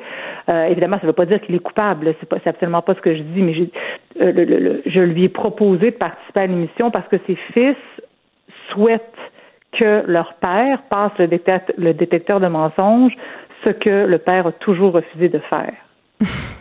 Mais en tout cas, je sais pas, là, euh, on veut pas présumer de rien, mais il me semble que quand tu es innocent, euh, tu collabores à l'enquête. En même temps, d'un autre côté, tu peux être tanné de te faire achaler avec ça. Exactement. ça, ne, ça, ne, veut rien dire dans la mesure où euh, si les policiers sont pas capables de l'accuser après 20 ans, c'est peut-être parce que justement, ils n'ont pas de preuve que cet homme-là était à Saint-Fabien le soir du crime. Oui, puis hein, en plus, si, c'était si limpide, le type aurait déjà été accusé. Alors, il n'y a jamais eu d'accusation contre lui. Ce qu'on sait, c'est qu'il est toujours considéré comme suspect. Par contre, ce que je, ce que je comprends peut-être de l'histoire, c'est qu'il pourrait y avoir d'autres suspects. La question que je me pose, est-ce que cette femme-là peut avoir été victime d'un complot meurtrier? La question sous quel motif? c'est une mère de famille sans histoire. Exactement. Mais c'est ce qu'on c'est ce que les policiers cherchent à savoir. Qui on voulait à cette femme-là? Pourquoi? Euh, c'est des questions qui demeurent sans réponse après 20 ans. Là, ça va faire 20 ans là, en décembre prochain, mais je me dis pour Emmanuel et François, imaginez de ne pas savoir. Tu sais, puis c'est les fils devaient aller passer Noël avec leur mère. Ils avaient à l'époque 17 et 20 ans, venaient de commencer l'université à Québec. Les fils avaient quitté la, région de Chaudière-Appalaches pour se rendre dans la dans, la ville de Québec pour étudier. Ils devaient, ils, devaient aller passer Noël avec leur mère. C'est classique. Là, ils parlaient des préparations, des repas durant le temps des fêtes. Tout devait bien se passer. Finalement, la madame est assassinée un mardi soir et c'est trois jours plus tard qu'une voisine découvre son corps dans la maison. Euh, elle, a été assassinée chez elle. Donc, je me demandais dans quelles circonstances. Oui, ben, en fait, les circonstances, c'est qu'elle quittait une euh, réunion religieuse le mardi soir. C'est la dernière fois qu'elle était vivante, le 14 décembre. Euh, par la suite, puis aucune nouvelle de Mme Castonguay. Les fils tentaient de l'appeler pour planifier justement leur arrivée du vendredi, parce que c'était le 17, donc les cours finissaient. François et Emmanuel devaient se rendre chez les chez leur mère. Puis finalement, pas de nouvelles, pas de nouvelles. Puis le vendredi, ben, ils ont contacté leur père qui habitait aussi à Québec. Puis on dit, ben, on n'a pas de nouvelles de maman est-ce que tu sais où ce qu'elle est? Finalement, le père a contacté une voisine, puis la voisine est allée euh, à la maison. Puis c'est là que le corps de Mme Castonguay a été retrouvé euh, dans l'entrée. La femme venait de rentrer et euh, les policiers pensent que l'assaillant ou les assaillants hmm. attendaient la femme à l'intérieur. Et puis c'est là qu'elle a été assassiné. D'où cette idée peut-être euh, de complot. Eh, j'imagine, mm Marie-Christine Bergeron, que comme journaliste d'enquête, quand euh, l'une de nos enquêtes, justement, a des répercussions comme ça, là, on ne sait pas si cette affaire-là va être résolue, mais quand même, ça fait bouger ben les choses, ça doit être excessivement gratifiant. Là. Ben, personnellement, c'est que quand tu as les fils qui t'appellent, qui disent merci Marie-Christine parce que on va avoir, tu sais, même si ça aboutit pas en accusation, au moins on va peut-être avoir un peu plus d'informations ou de réponses. Euh, puis eux, dans le fond, c'est ça qu'ils cherchent. Et oui, personnellement, je trouve que ça, c'est la plus grosse paye au monde, c'est quand ça a des, c'est quand on, on, peut aider ou collaborer à quelque chose et qu'il y a des développements éventuellement. Juste de voir qu'il y a des gens qui disent, eh ben moi j'ai de l'information, j'en avais pas parlé à l'époque parce que je pensais que les policiers savaient. J'ai tellement parlé avec du monde de Saint-Fabien là, qui avait de l'information, puis je disais, euh, est-ce que les policiers sont au courant? Oui, ça doit. Ça eh doit. là là. Ah oui, oui, oui. Oui, c'est comme si, tu sais, j'ai l'impression que tout le village savait quelque chose, mais personne parlait. Ben. C'est comme quand quelqu'un euh, surveille un enfant, tu sais, dans un party de famille, mm. tout le monde pense qu'on surveille un enfant, puis tout le monde pense que c'est l'autre qui va le dire, puis on veut pas mm. trop s'en mêler.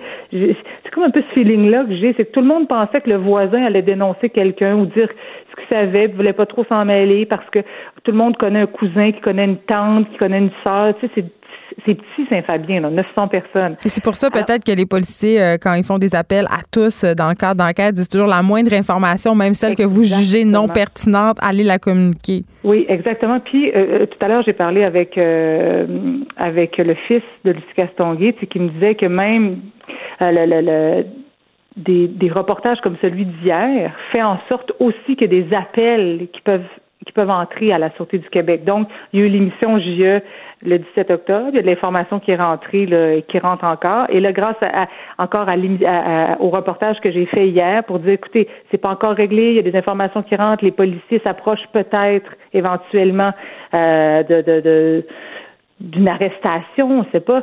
Euh, ben, il y a de l'information qui peut rentrer encore grâce à, à, à, des sorties publiques comme ça. Puis je me dis tant mieux si s'il si, manque qu'un seul élément ou un seul indice, c'est parfois c'est juste une personne qui peut avoir la clé. Hein.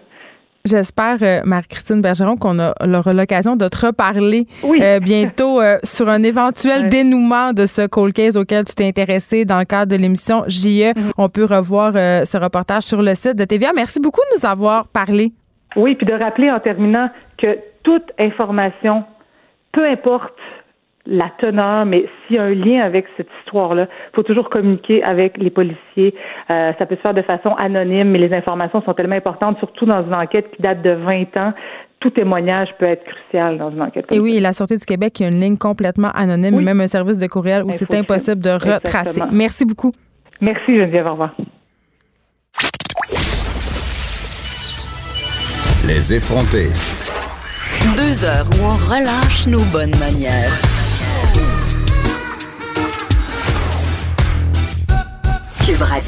On parle tout de suite avec France Isabelle Langlois, directrice générale d'Amnesty International euh, Canada.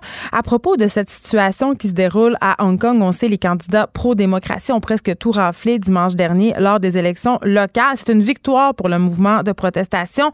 On se demande si la situation va s'améliorer pour cette ville aux prises avec des affrontements quand même assez musclés entre la police et les manifestants. Bonjour, Madame Langlois. Bonjour. Euh, juste pour qu'on comprenne bien, parce que euh, évidemment, euh, c'est des questions de politique internationale assez complexes. Est-ce que vous pouvez nous expliquer comment ont commencé les manifestations? Alors, les manifestations ont commencé en juin dernier, alors qu'avait été annoncé par le gouvernement, le gouvernement hongkongais une loi visant la déportation de, de, prisonniers ou en fait de personnes interpellées euh, vers euh, vers le continent euh, chinois pour des raisons évidemment d'opposition politique. Donc on pouvait aller là-bas, être jugé et éventuellement faire face à la peine de mort comme c'est le cas en Chine. Oui, exactement. Et il y a d'autres traitements dégradants et inhumains. Évidemment, euh, de, toute façon, le seul fait d'être euh, euh, arrêté et jugé parce qu'on a exprimé une opinion qui est contraire à l'opinion du pouvoir est en soi une, violation des droits humains. Et là, depuis le début, le gouvernement, évidemment, reculé concernant la loi sur la déportation, mais les manifestations, elles, ont continué et de plus en plus violemment. Pourquoi? Ben, d'abord, ça a pris du temps avant que le gouvernement cognait euh, euh Carrie Lam euh, recule. Et en fait, ce qu'il faut savoir, c'est qu'elle a simplement suspendu. Elle n'a pas euh, renoncé à la loi en question. Elle l'a seulement suspendu. Par ailleurs, en annonçant ce, ce, projet de loi-là, euh, elle a mis un peu la puce à l'oreille, si vous voulez, des, euh, des, des Hongkongais.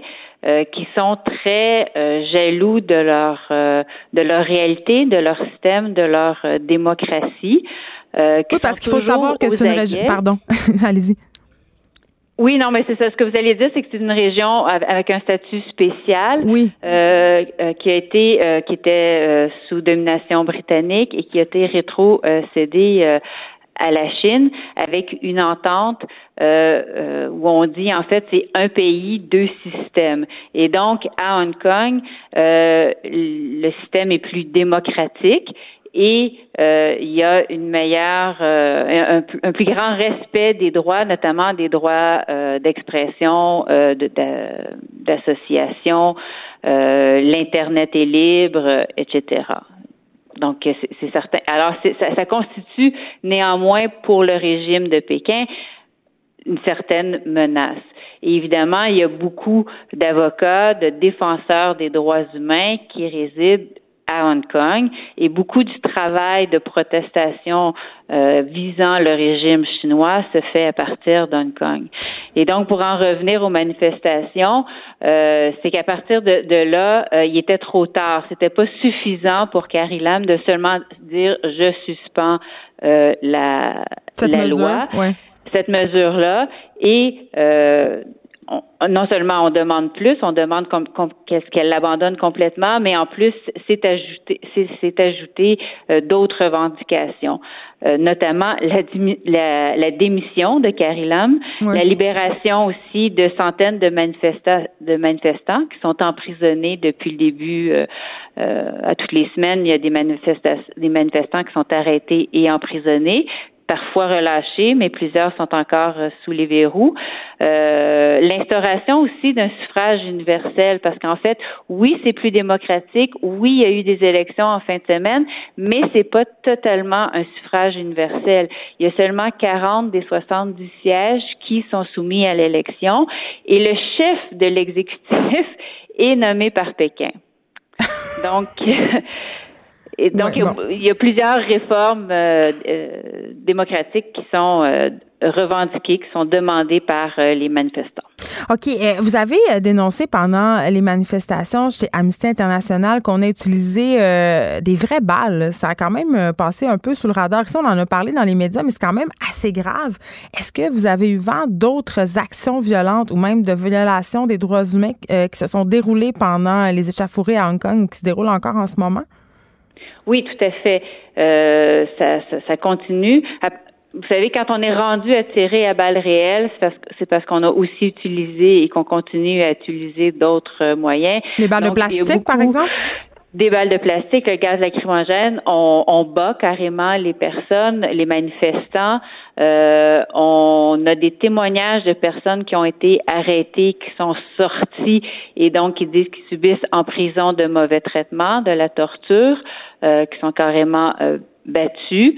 Euh, bon, on a vu toutes sortes. On a vu les chars d'assaut dans les images. On a vu qu'ils tiraient avec un, jet de couleur bleue indélébile pour justement pouvoir mieux euh, poursuivre les, euh, les manifestants pour pouvoir les euh, pour pouvoir les arrêter. donc avant, pendant, après, il y a beaucoup de violations des droits humains. Le, recours à la violence est, très élevé. Mais là, quand même, il y avait un espoir. Les candidats pro-démocratie ont dominé les élections locales en fin de semaine. C'est quand même une victoire pour les manifestants, ceux qui supportent aussi. Est-ce que vous croyez que ça va faire diminuer la tension? Ben, c'est une victoire, c'est une victoire morale. Est-ce que ça va faire diminuer la tension? En fait, ça donne ça, donne du poids aux manifestants, c'est surtout ça euh, que ça fait. Est-ce que euh, ça ébranle beaucoup Pékin? On peut en douter. Donc, tout va dépendre du jeu entre euh, les, autorités locales de Hong Kong, leur capacité à négocier avec Pékin et évidemment les pressions internationales ici qui vont euh, éventuellement pouvoir jouer. Mais à ce stade-ci, euh, le régime centralisateur à Pékin ne démontre pas aucun fléchissement. Mais euh, ben non, on se demandait est-ce que ça ébranle euh, Pékin, Madame Langlois, quand même, le gouvernement chinois qui a réagi aux élections en réitérant qu'Hong Kong sera toujours et à jamais dirigé par Pékin. Donc, euh, voilà. pas tellement de grande ouverture. Quand même, est-ce que est-ce qu'on peut avoir un espoir qu'Hong Kong redevienne la ville relativement libre qu'elle était il n'y a pas si longtemps, là? Ben, je pense qu'il est trop tôt pour euh, trop tôt pour le dire en ce moment. Euh, le fait qu'il y ait toujours des manifestations, le fait qu'on ait toujours des nouvelles, le, fait qu'il y ait toujours des négociations, des pourparlers, c'est des c'est des bonnes, c'est des bonnes nouvelles. Et ce n'est qu'une suspension des mesures. Un shut, il n'y a pas encore un shutdown. Euh, Hong Kong n'a pas été euh, fermé au reste du monde, donc il y a quelque chose qui se qui se passe. Et c'est une ville aussi, euh, c'est petit Hong Kong, c'est une île, une ville euh, qui qui reçoit beaucoup beaucoup d'étrangers. Il y a beaucoup d'étrangers canadiens, américains, européens, australiens qui sont établis à Hong Kong parce que c'est au centre de la finance. Euh, en Asie centrale, etc. Et donc ça aussi, éventuellement, ça pourrait peut-être jouer euh, en la faveur? jouer dans la dans, dans, la balance parce que euh, évidemment euh, ils n'ont pas intérêt non plus à perdre ce ce, ce, ce secteur financier là là ce, cet apport financier et cette l'économie qui, qui roule à plein régime à Hong Kong. France Isabelle Langlois, directrice générale d'Amnesty International Canada. Merci d'avoir fait le point euh, sur la situation à Hong Kong. On se rappelle qu'on parlait parce que les candidats pro-démocratie ont tout raflé dimanche dernier, tout raflé ou presque euh, lors des élections locales. Maintenant, est-ce que ça va aider la situation? Est-ce que ça va s'améliorer? Est-ce que ça va mettre fin aux violences? Rien n'est moins sûr. Écrivaine. Blogueuse. Scénariste et animatrice. Geneviève Peterson, la Wonder Woman de Cube Radio. Fais un retour avec Maître Sharon Otis, avocate spécialisée en droit familial, à propos de cet article euh, sorti dans la presse ce matin euh, sur l'histoire de cet homme euh, qui a dû renoncer, entre guillemets, à partager le patrimoine familial de façon équitable, puisqu'il n'y aurait pas contribué de façon équitable. Ça me fait sourire pour plein de raisons, mais ça me fait aussi me poser plusieurs questions. J'imagine aussi que c'est le cas de Maître Otis. On l'entend, elle rit déjà. Bonjour, Madame Professeur. Bonjour. Écoutez, euh, là, euh, juste qu'on résume un peu les faits. Oui, oui, j'aimerais revenir sur le jugement. Jugement qui a été rendu le 18 novembre dernier par euh, l'honorable Jean-Sébastien Vaillancourt, juge de la Cour supérieure. Donc, c'est une demande en divorce, une demande en divorce qui est quand même, somme toute, euh, a pris du temps là avant de se retrouver là euh, devant Monsieur le juge là pour qu'il puisse le rendre jugement. C'est une demande là de 2009, donc ça a pris oh, non, pardon, pardon, 2015. Ça a pris quatre ans avant qu'on ait les y a eu plusieurs procédures, plusieurs aléas là-dedans. Et grosso modo, ce qu'on demandait là, euh, et, les faits là sous-jacents à ça, c'est que bon, Madame demande le divorce, Monsieur a été pris, euh, il a laissé une page ouverte qu'on dit là dans le jugement, et Madame a découvert que Monsieur avait euh, six maîtresses à tout le moins, plus un homme également. Donc, ça allait bien? on peut ben, en tout cas, il est occupé. ouais. pour dire que euh, Madame euh, demande le divorce et faut pas oublier une chose, Madame Peterson, c'est que là présentement il y a ce jugement-là, mais sauf que ça ne veut pas dire qu'il n'y aura pas appel de ce jugement puisque Monsieur a 30 jours à partir, vous comprenez là, euh, du prononcé du jugement pour faire appel de ce jugement-là. Mais quand même, ça nous fait nous poser des questions puisque c'est quand même ce qui a été statué. poser des questions. Cependant, si je continue avec les faits. Euh, et euh, c'est pour ça que j'étais pas d'accord avec l'article de la presse parce que on, on, on, sous-tend à ce que, en raison de l'infidélité, en raison du fait que monsieur là était plus ou moins euh, fidèle, là, que Madame a demandé le partage inégal du patrimoine familial. mais attendez, maître Otis, quand même, la moralité de cet homme-là n'est pas en jeu dans le jugement. Ça, le juge l'a bien précisé. là. du tout. Parce que l'infidélité, là, n'est pas un motif, est un motif de, de, de, divorce, mais cependant, ça ne, ça ne va pas enlever des droits à une partie. Vous comprenez? Ça, ça, le, le, partage du patrimoine est, est, est, obligatoire, sauf dans certains cas. Et là, on, en, on embarque dans ce, cette, ce, cas d'exception-là. Hmm. Mais l'infidélité en soi n'enlève pas des droits à la personne qui a euh, fait l'infidélité. Ben, ça, je le comprends bien, mais ce que je comprends de cette cause-là, Maître Otis, c'est que le mode de vie infidèle de monsieur l'amenait à faire des dépenses inconsidérées. Ben, c'est des dépenses. Euh, bon, apparemment, il dépensait beaucoup pour ses maîtresses et peut-être On parle de casino, on parle de voitures de luxe. il y avait un train de vie princier il y avait un train de vie princier, mais il y avait également une problématique à euh, maintenir un emploi stable. Mm. Euh, et il y, a, cet aspect-là aussi qu'il faut pas oublier là-dedans. Là, il y a pas juste, oui, il y a le train de vie, mais tout ça a eu pour objet de pénaliser, vous comprenez, le patrimoine de la famille, c'est-à-dire que Monsieur n'a pas contribué au patrimoine tel qu'il aurait dû le faire ou tel qu'il a.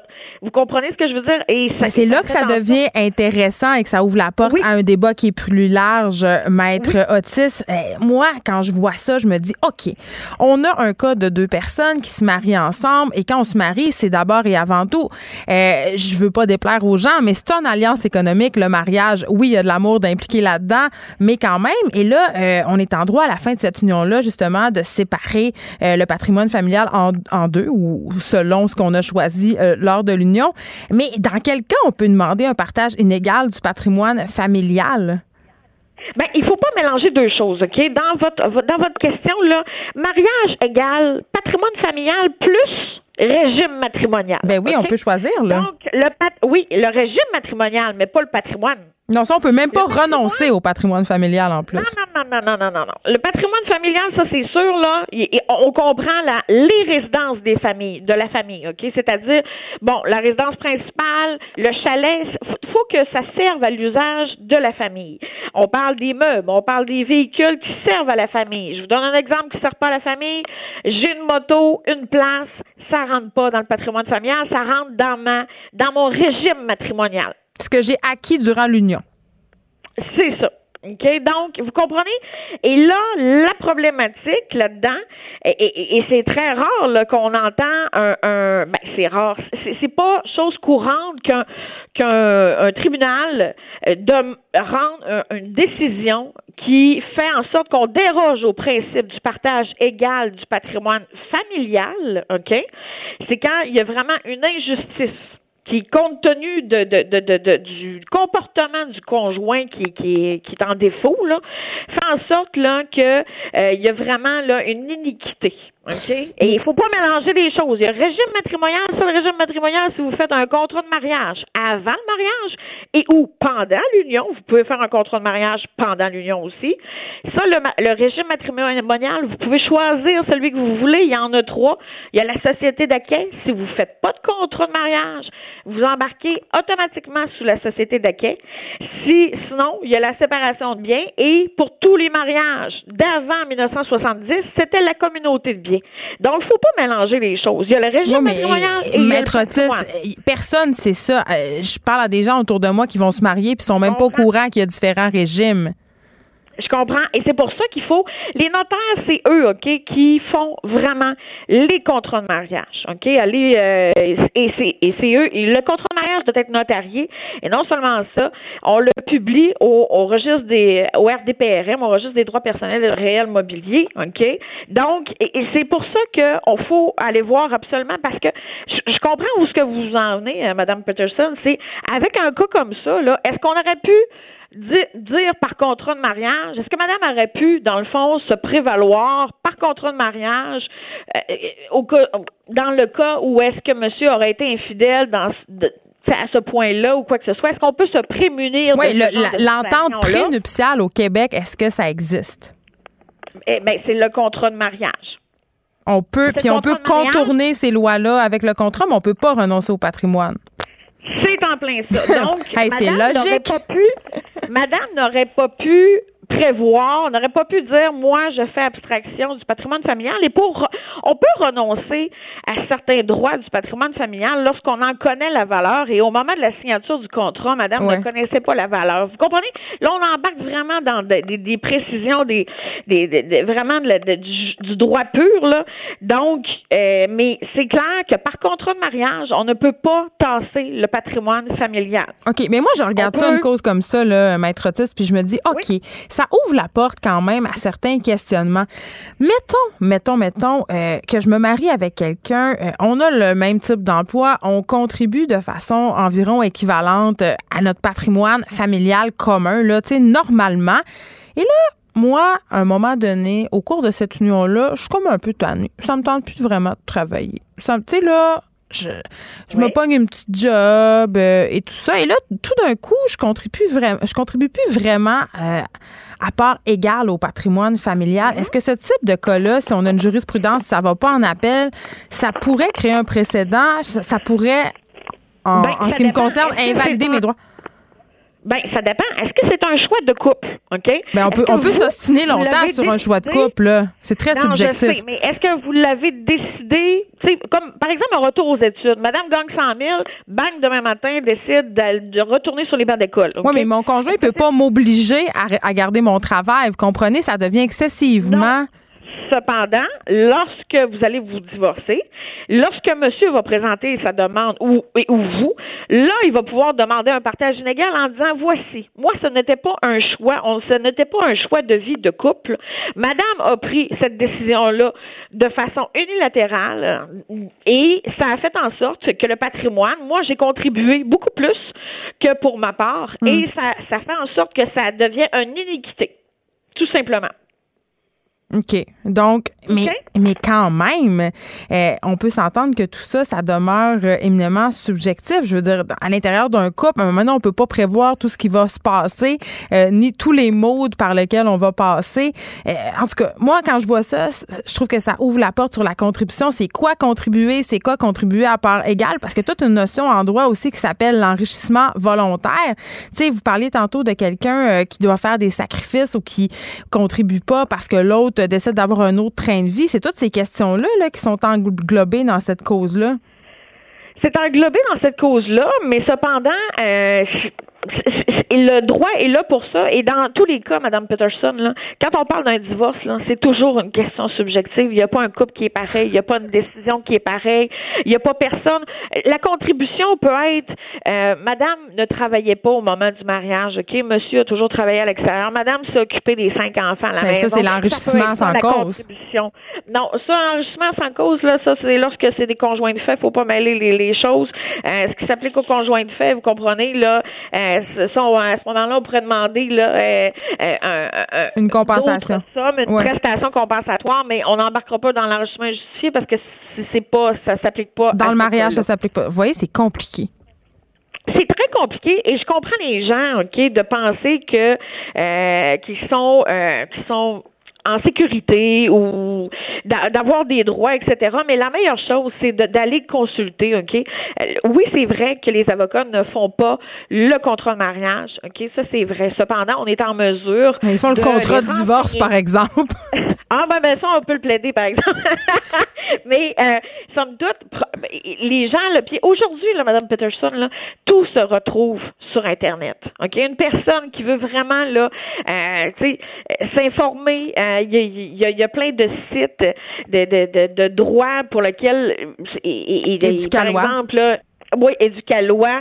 C'est très clair. Ça aide les gens. C'est sûr que les gens peuvent avoir des situations particulières. Tout est une per- euh, mais cependant, en général, ça répond très bien aux questions. Mais c'est sûr que euh, les notaires et les avocats, on n'est pas là pour rien. Et c'est toujours mieux de venir nous voir avant qu'après. Ah, mais on veut pas parce qu'on s'aime puis tout est beau. Oui, mais sauf que euh, je pense que euh, d'aimer quelqu'un, c'est de, de savoir dans quoi qu'on s'embarque. Ouais. Et vous comprenez que euh, le mariage, bien évidemment, ça, ça là, c'est, euh, sais, vous parliez tout, tout à l'heure d'un mariage, ça a une connotation économique, c'est vrai parce que on n'a pas voulu que les mêmes droits et obligations se retrouvent pour les conjoints de fait. Vous comprenez? On a fait la distinction. Oui, je comprends très bien. Pour de traitement. Donc, euh, Mais quand même, avec la réforme du droit familial en ce moment, les tables de concertation euh, qui sont menées euh, par la ministre, on pourrait tenter de croire que ces distinctions-là vont être en, en tout cas vont tendre à s'amenuire. Eh ben, j'ai ils vont peut-être s'amenuire, mais pour, pour l'instant, il n'y a pas eu de, il y a rien de modifié, il n'y a rien à l'heure actuelle, le droit et, et ça, ok, c'est, tel quel. Donc, mais je, je ne pense pas que, euh, avec respect, que la ministre de la Justice euh, va euh, vraiment euh, se coller de très près aux droits et obligations là de conjoints qui décident de se marier parce que sinon vous comprenez que euh, tout le monde euh, qui deviendrait un peu conjoint de fait deviendrait sur le nerf. Vous Oui, comprenez ben, on est en déjà- mais ben là, moi je veux pas être poigné avec l'autre. Les là. gens ont déjà la peur de l'engagement, là, ça va pas nous aider. Maître Sharon Otis, merci beaucoup d'avoir discuté de ce dossier-là avec nous. Ça nous a permis d'avoir une discussion fort intéressante sur euh, la gestion du patrimoine familial. C'est très, très compliqué et j'aurais envie de dire, dans le doute, appelez votre avocat. Merci beaucoup. Écrivaine, Blogueuse. scénariste et animatrice. Geneviève Peterson, la Wonder Woman de Cube Radio. Et oui, euh, c'est le jour où officie notre libraire en résidence, David Quentin, qui se remet peut-être encore de son salon du livre. Qu'en sais-je? Bonjour, David. Salut, Geneviève. Oh, t'as une petite voix. ouais, euh, je t'avoue que ça va mieux parce que hier, je me suis dit, je, je vais devoir annuler la chronique parce ah, que. pour vrai, à ce point-là? Ah ouais. Moi, les salons Qu'est-ce que fait? Ben, j'étais hyper tranquille, mais tu sais, la poussière, l'encre, euh, la climatisation, moi, ça m'affecte dès le jour 1. Non, je sais, on, là. On, parle tellement, tu sais, on rencontre. D'ailleurs, je tiens à saluer les personnes, de, les auditeurs, auditrices qui sont venus me voir au stand d'Héliotrope. J'étais vraiment agréablement surpris, qui sont venus acheter des livres et qui m'ont dit ah, on va acheter la trajectoire des confettis, le mammouth. euh, Bon, là, j'ai, là, ils vont nous donner une cote un moment donné, là, là, faire vendre trop de livres. Euh, mais Donc, ah, je suis euh, contente de savoir ça. Ouais. OK. Euh, on commence par parler, euh, parce qu'aujourd'hui, tu vas nous faire des suggestions Noël. Je disais à la blague au début de l'émission que moi, je suis très dernière minute et ce que j'aime offrir à la dernière minute, ce sont souvent des livres. Sauf que j'aime bien donner des livres qui ont rapport avec la personne. J'achète pas le, le premier livre du bar, donc tu nous feras des suggestions euh, de livres à donner en cadeau. Mais euh, parlons du prix des collégiens parce qu'on a oublié d'en parler la semaine passée. Oui, absolument. Quand ça s'est terminé à toute vitesse, on était tellement fébrile de parler de nos suggestions pour le Salon du livre de Montréal qu'on a complètement oublié les collégiens. Puis On avait aussi dit- bu un peu de vin. Ouais, bah, j'avoue. Puis aussi, je pense que c'est c'est important d'en parler parce que c'est un prix qui est vraiment, c'est les jeunes, hein, les, les, les collégiens qui décident du vainqueur. Il y a Mhm. un jury qui se rassemble au début qui fait une présélection. Et après ça, les jeunes, avec les profs, durant euh, les, prochains mois, vont débattre de savoir qui sera le vainqueur. Et c'est attribué hab- habituellement au printemps pendant le Salon du livre de Québec au mois d'avril, si je ne m'abuse. Oui, exactement. Donc, cette année, juste pour dire rapidement, euh, les cinq finalistes qui ont été choisis, donc Elisabeth Benoît pour Suzanne Travolta, publié chez POL, on on en a parlé à quelques reprises à l'émission, Ouvrir son cœur d'Alexis Morin au Cartanier, L'évasion d'Arthur ou la commune d'Hochelaga de Simon Leduc, également au Cartanier, on en avait parlé l'été dernier, euh, les euh, Chouni de Naomi Fontaine chez Mémoire d'Encrier. L'écrivaine des Premières. Nations. Exactement. Et les offrandes de Louis Carmin chez VLB Éditeur, qui figurent aussi sur la liste du prix des libraires et que malheureusement, je n'ai pas encore lu et je veux me reprendre durant le temps des fêtes parce que c'est une un assez gros livre, assez costaud de 400 pages qui se déroule au Mexique. Ça m'intrigue beaucoup. Donc, euh, on, on va s'en reparler sûrement dans les prochaines semaines. Coudon, c'est une belle sélection quand même, et c'est euh, curieusement beaucoup de livres euh, dont tu as parlé. Je vais commencer à croire euh, que tu as un bon flair. Ben non, je te taquine. Je sais que tu as un bon flair. OK, euh, parlons suggestions cadeaux pour le temps des fêtes. On commence avec Forêt, dont j'ai reçu l'autrice ici, quand même un super beau livre de cuisine, mais aussi d'identification de ce qu'on de ce qu'on peut trouver dans nos forêts. La forêt comme garde-manger. Exactement. Je trouve que la proposition est originale et puis C'est très beau, en tout cas. Là. C'est- très beau. Il y a des dessins, il y a de la photographie et il y a des. C'est à la fois instructif parce qu'on apprend des, des choses sur les plantes, sur notre, le terroir sauvage. Et qu'est-ce qu'on fait avec ça ensuite si on veut les utiliser pour cuisiner? Euh, quand on a eu le livre en librairie en, en début en- au début de l'au- l'automne, je me suis dit, écoute, c'est magnifique et je te dirais que ça fonctionne très bien. Dans, dans cette gamme de prix-là, c'est 45 dollars. Euh, c'est un livre qui s'offre vraiment bien en cadeau. Tout le monde aime ça. Ouais, puis aussi quand tu vas, tu as un échange de cadeaux, tu es invité chez des amis. Euh, c'est original, c'est bien fait, c'est passe-partout, c'est fortement recommandé. Et c'est vraiment, selon moi, le Coffee Table Book de l'année. Ouais, vraiment.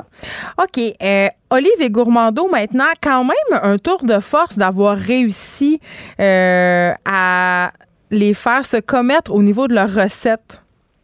Oui, Diane Solomon euh, et son, son associé, là, Éric Girard, c'est un- c'est vraiment. Ouais, tu sais, les livres de recettes, souvent, là, je dis souvent en blague que c'est de la, de la food porn. Là, Oui, on les regarde puis on les fait pas. C'est ça, c'est ça. Mais ils sont mieux d'être beaux. Puis ce livre-là, il est magnifique. Préface de José Di Stadio, qui est une très bonne amie. Euh, et puis moi, ce qui m'a plu dans ce livre-là aussi, c'est oui les recettes, euh, l'attention graphique, et elle a pris en photo plusieurs personnes qui ont travaillé durant de nombreuses années avec elle. Oui, parce que Olive et Gourmando, quand même, pour ceux qui habitent pas à Montréal, il faut le savoir, c'est une adresse culte.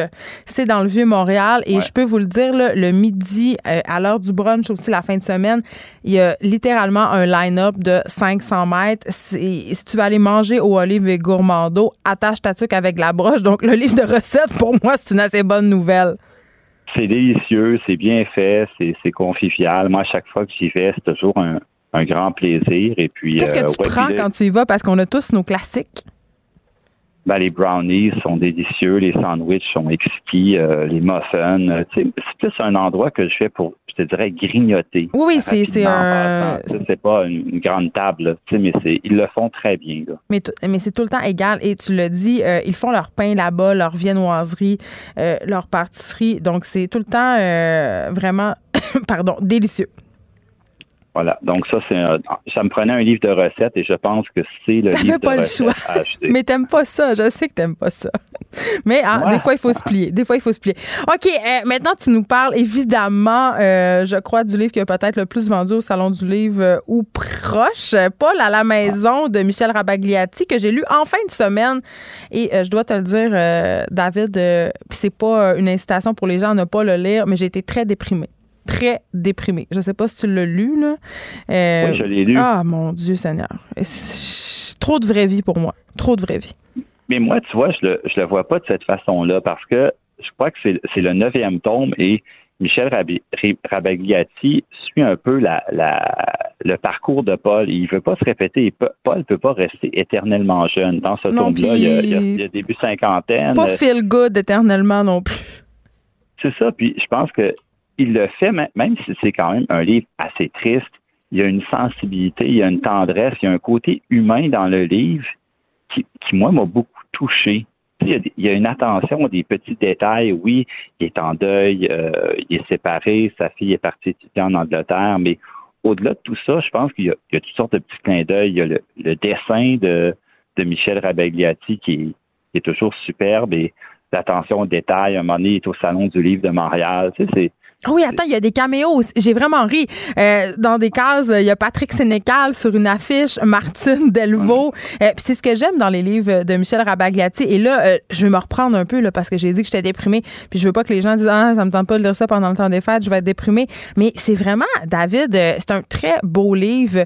Puis quand je dis que ça m'a déprimée, c'est parce que je l'ai lu une soirée. En fait, je l'ai lu samedi soir. Et avant de me coucher, j'y repensais beaucoup parce que évidemment, ça parle de thèmes qui sont universels. Euh, des, des, tu l'as dit, là, Paul peut pas rester jeune pour toujours. Donc, ça parle des étapes de la vie qu'on va tous et toutes avoir euh, nécessairement, là, de façon obligatoire à traverser. OK, peut-être pas la séparation, mais vieillir, euh, voir ses enfants partir si on en a, voir aussi la santé de nos parents décliner, puis devenir en quelque sorte une espèce d'aidant naturel, gérer la maladie de nos parents, délai avec leurs décisions. Je veux pas vendre de punch, mais quand même, pas Paul va avoir à dealer avec une, la décision de sa mère par rapport à, sa maladie, à sa vieillesse. Et puis, euh, ben, veut, veut pas, ça nous met face à notre propre solitude, à notre propre fatalité. Pour vrai, c'est vraiment un livre qui me fait réfléchir euh, longuement après. Oui, absolument. Puis je trouve que c'est là toute la force de Michel Rabagliati. Oui, c'est les petites choses, hein? Dans tout est dans le détail, dans le clin d'œil, euh, parce qu'il y a, y, a, y a, un côté un petit peu slapstick aussi des fois. Qu'est-ce que tu veux dire? Ben, il, aime, il aime rire de son, rire un petit peu de son personnage. Et de son époque aussi. Oui, de l'époque. je trouve qu'il y a un côté bon enfant aussi chez Paul qui, qui était là dès le départ. Mais moins dans celui-là, tu trouves pas? Je sais ben, pas. C'est sûr, parce que c'est des thèmes qui sont plus dramatique en un sens, puis tu peux pas non plus tourner à la dérision des situations qui sont sont tragiques en un sens. Il y a une scène euh, délicieuse, David. Quentin, euh, Paul s'en va chez le psychologue pour parler de ses problèmes et la psychologue lui suggère, euh, tu sais, qu'il pourrait commencer à rencontrer des nouvelles personnes, sortir et il décide d'aller dans un café du Myland et de parler à des gens et il s'assoit à une espèce de table commune, tu sais, comme c'est la mode dans les cafés en ce moment. Il s'assoit, là, il y a plein de gens, premièrement, avec des ordinateurs, lui, il est là avec son crayon puis son calepin et il leur dit allô et les personnes de se dépêcher de mettre leurs écouteurs il y a quand même une certaine critique sociale derrière, ben, euh, derrière ce, quotidien-là qu'il nous, nous dessine et nous raconte.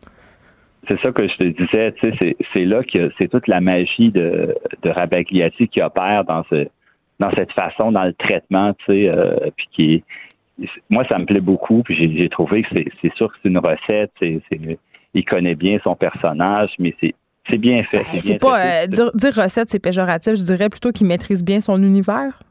Oui, absolument. Oui, oui, non, oui, oui, absolument. Il était, euh, c'était une grosse vedette au salon euh, en fin de semaine. Michel Rabagliati, je suis passée près de lui euh, une fois, puis il y avait beaucoup de monde. Il avait bien occupé à faire des dessins et des dédicaces. OK, prochain cadeau de Noël? Pour enfants, en fait, pour la famille. Et ça rejoint un peu ce qu'on disait avec Paul. C'est un livre qui s'appelle 100 ans, tout ce que tu apprendras dans la vie. C'est un livre qui est, qui est paru d'abord en Allemagne de Enke Faller et Valerio Vidali. Hmm. C'est paru aux éditions Seuil en collaboration avec les éditions du sous-sol. Et c'est un livre euh, un, un, album, entre un bel album, disons, euh, et ça raconte en fait à chaque année euh, des choses qu'une personne peut vivre de, de, la naissance jusqu'à 100 ans.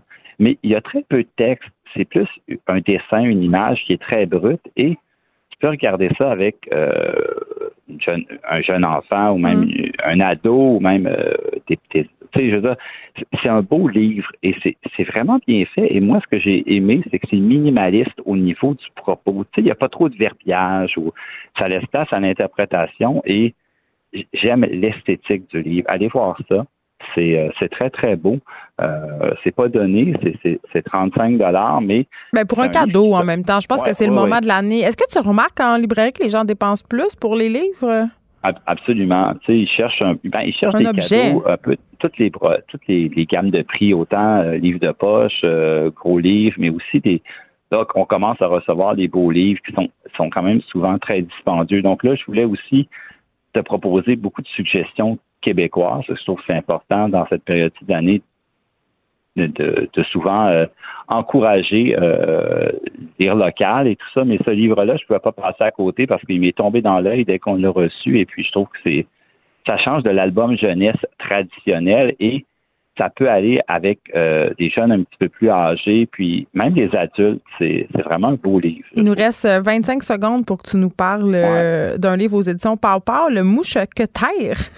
Oui, ça. J'ai le mot avec mousquetaire, j'imagine? Oui, absolument. Ça, c'est très drôle. C'est d'Antonin Buisson. C'est, c'est dans la ville de, de Montréal. Il y, a, il y a des émeutes. C'est la, une mouche qui provoque plein de folie, puis tout ça dans la ville. Et euh, la police ne peut plus rien contrôler. Donc, on fait appel à sa personnage qui s'appelle le mouche, le mousquetaire, qui vient essayer de, de sauver les meubles, mais, mais ça tourne. En, donc, on rit de l'ordre établi du maire. Tout ça, c'est c'est très drôle, très absurde. Donc, allez voir ça. Ça, c'est le cadeau un peu euh, la personne qui vous savez pas trop quoi lui acheter pour le surprendre. Un, peu, funky.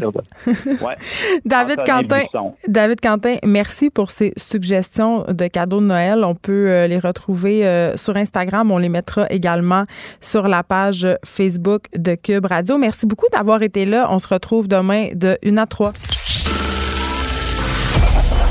Cette émission est maintenant disponible en podcast. Rendez-vous dans la section balado de l'application ou du site cube.radio pour une écoute sur mesure en tout temps. Cube Radio, autrement dit. Et maintenant, autrement écouté.